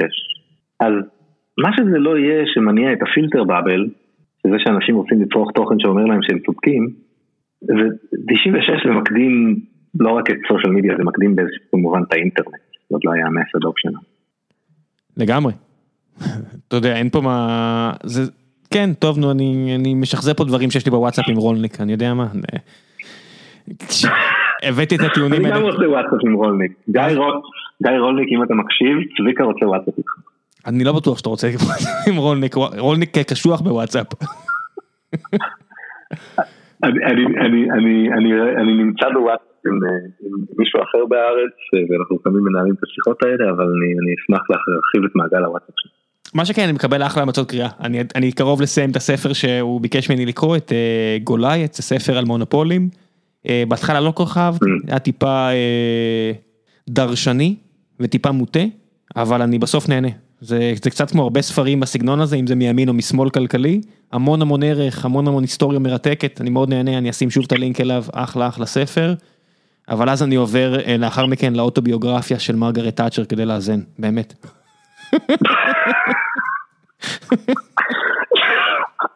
סיפור אמיתי, כן זה הבא בתור ברשימה.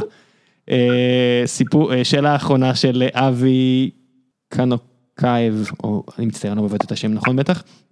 הוא אומר איך לדעתך ומניסיונך האישי מרגישים העובדים, מהנדסים, חוקרים, מעצבים בחברות האלו, במיוחד בתקופה האחרונה. האם השיח הזה פתוח ומקובל Mm. במסדרונות החברה, או שיש דברים שלא מדברים עליהם? בגוגל שאני הכרתי דיברו על הכל. היית יכול לכתוב בפורומים פנימיים של החברה מה שאתה רוצה, כולל זה שהמנכ"ל מקשקש. אני, אני קורא כתבות עכשיו ש, שמרמזות שאולי עכשיו גם בגוגל וגם בפייסבוק אה, מצמצמים את זה. בגוגל היה את הפרשה עם אה, למכור שירותי ענן למשרד הביטחון האמריקאי, כן או לא.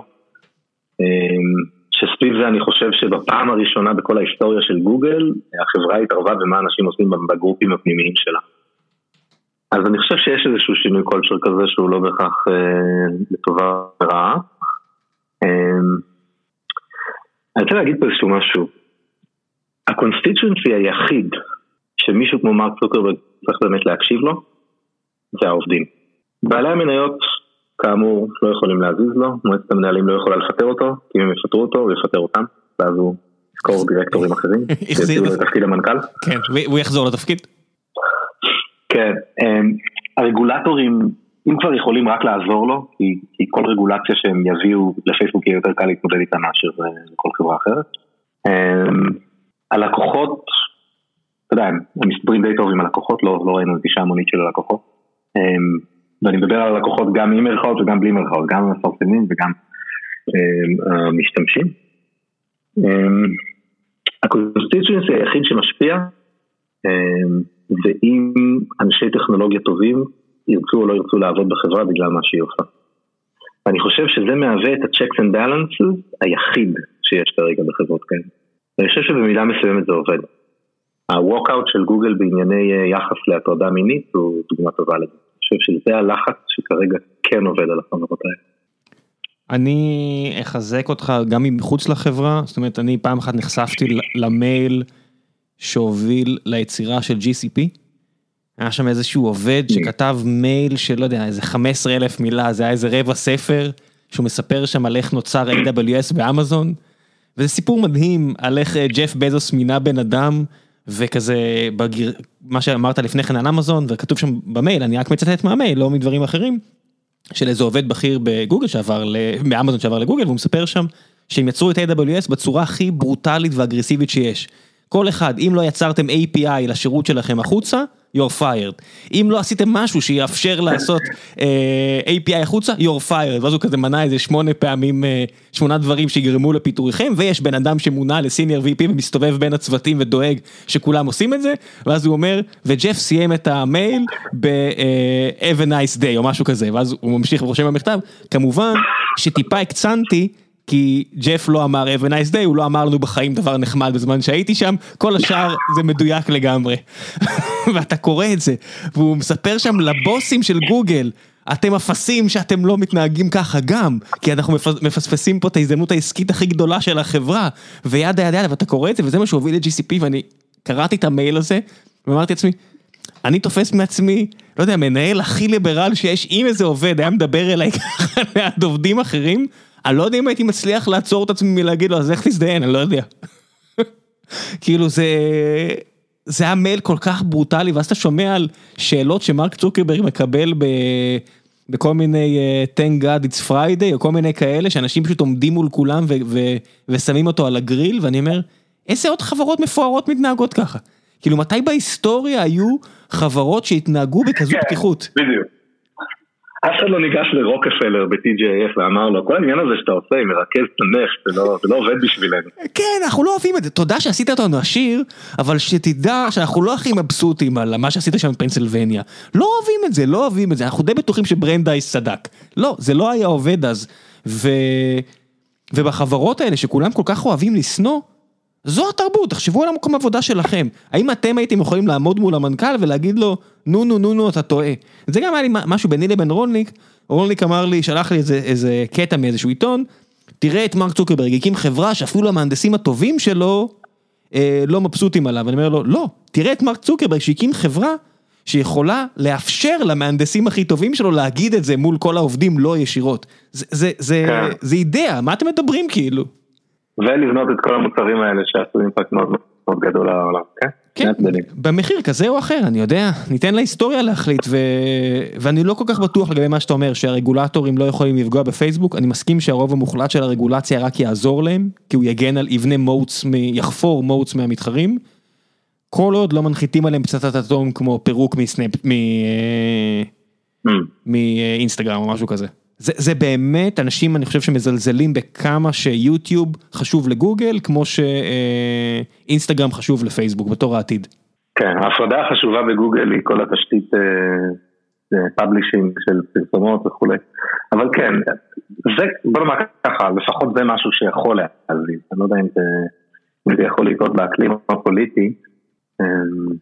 מישהו צריך מתישהו לעשות איזשהו, להסביר לי מתי כאילו ה anti-trust, הרי באיזשהו שלב ל anti-trust היה שיניים, נכון? כאילו כשרוזוולט אה, אה, פירק, ואחר כך פירקו את AT&T בשנות ה-50 וזה, באיזשהו שלב ל anti-trust היה שיניים, אני צריך מתי זה הלך? אז אתה צריך לקרוא את, את, אה, את הספר הזה שרולניק הכריח אותי לקרוא, את Goliath. הוא מתחיל מהתקופה שנחקק, לתקופה שהיה שיניים, לתקופה שהשיניים... אה, הלכו ואיבדו אה, מהאפקטיביות שלהם, וזה מתקשר לספר הבא שלי. לגברת הראשונה של אנגליה ולרייגן, אין, אה, אין, אתה יודע, קראתי מזווית אחת, עכשיו אני רוצה, עכשיו אני רוצה את הזווית השנייה. אהבתי איך אתה מחפש מטאפורה על השיניים, אני רואה את המוח שלך חושב, אני אגיד שהם נפלו, אני אגיד שהם קרו. לא, לא, הם התקרו, הם התקרו. טוב, בוא נעבור קצת להמלצות. אני אקרא את הספר, ולא בגלל שאז אני אוכל לשלוח את הוואטסאפ שלי. תעשה את זה. אני לא אתן את המספר שלו, כי אני בטוח שהוא לא יאהב את זה, אבל אני אשאל אותו אם הוא רוצה עוד מישהו להתווכח איתו. אה, בואו נעשה קצת המלצות. מעבר להמליץ לעקוב אחרי אה, ליברפול, כי לפעמים זה כדורגל משגע. כן, כן, המלצות. אה, אמרתי כמה בדרך. אז בוא נחזור אולי על אחת מהן שאני לא מוכן לוותר עליה, וזה Only the Paranoid Survive. הספר הכי טוב שנכתב על ניהול ההייטק ומה שביניהם. אמ, אני גם, אה, יש לי המלצת פודקאסט, אבל זה רק למי שיש לו 500 שעות, אוקיי? אה, ואוהב היסטוריה.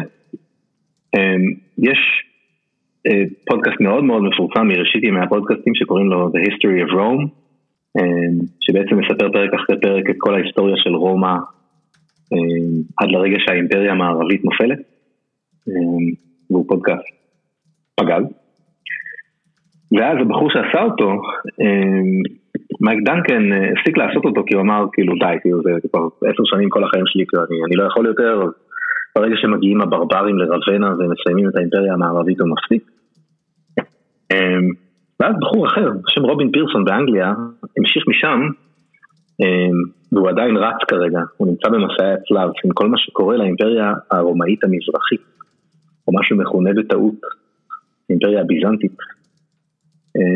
והפודקאסט הזה הוא פשוט פיסת התוכן הכי יפה לאוהבי היסטוריה שאני מכיר. אמ, הנבחים של המהלכים ההיסטוריים שקורים במשהו היום איסטנבול והסביבה, אמ, זה פשוט אה, מפעים. אז אה, למי שיש אה, את כל הזמן שבעולם לפודקאסטים ארוכים, שאני חושב שזה targeting די טוב לדבר לאוכלוסייה כזאת מעל גלי האתר של גיקונומי. זה, לג... זה לגמרי, זה לגמרי זה. זה לגמרי זה. אתה תשלח לי לינק? כן. טוב, אני אשים אה, כהמלצה הפעם, אה, אתה אוהב את ה Beastie Boys?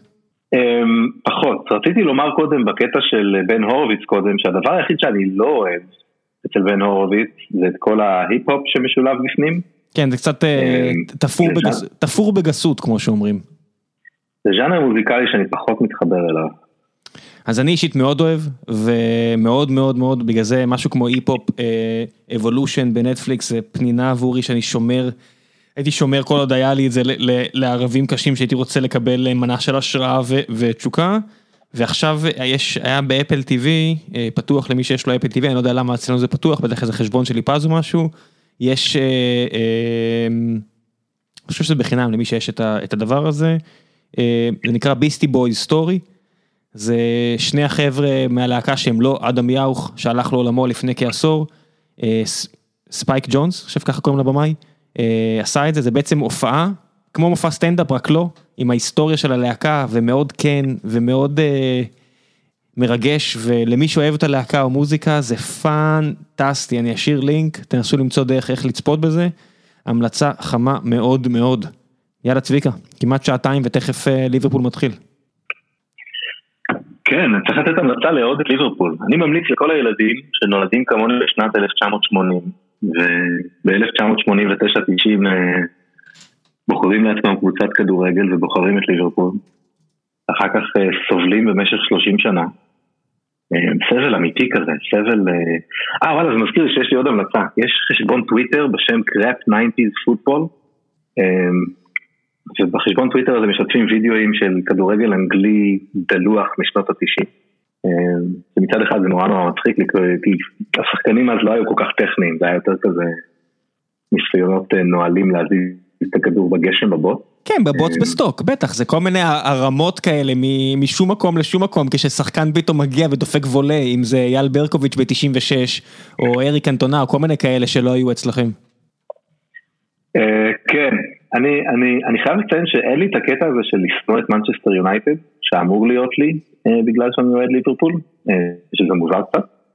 אה, אז גם אני לא כאילו, אתה יודע, אפילו קנטונה ורוי קין וויין רוני שהיה באוורטון, השם ישמור, לפני שהוא הלך ליונייטד, לא, לא מצליח לשנוא בכדורגל, אה, אז לא כל כך הולך לי.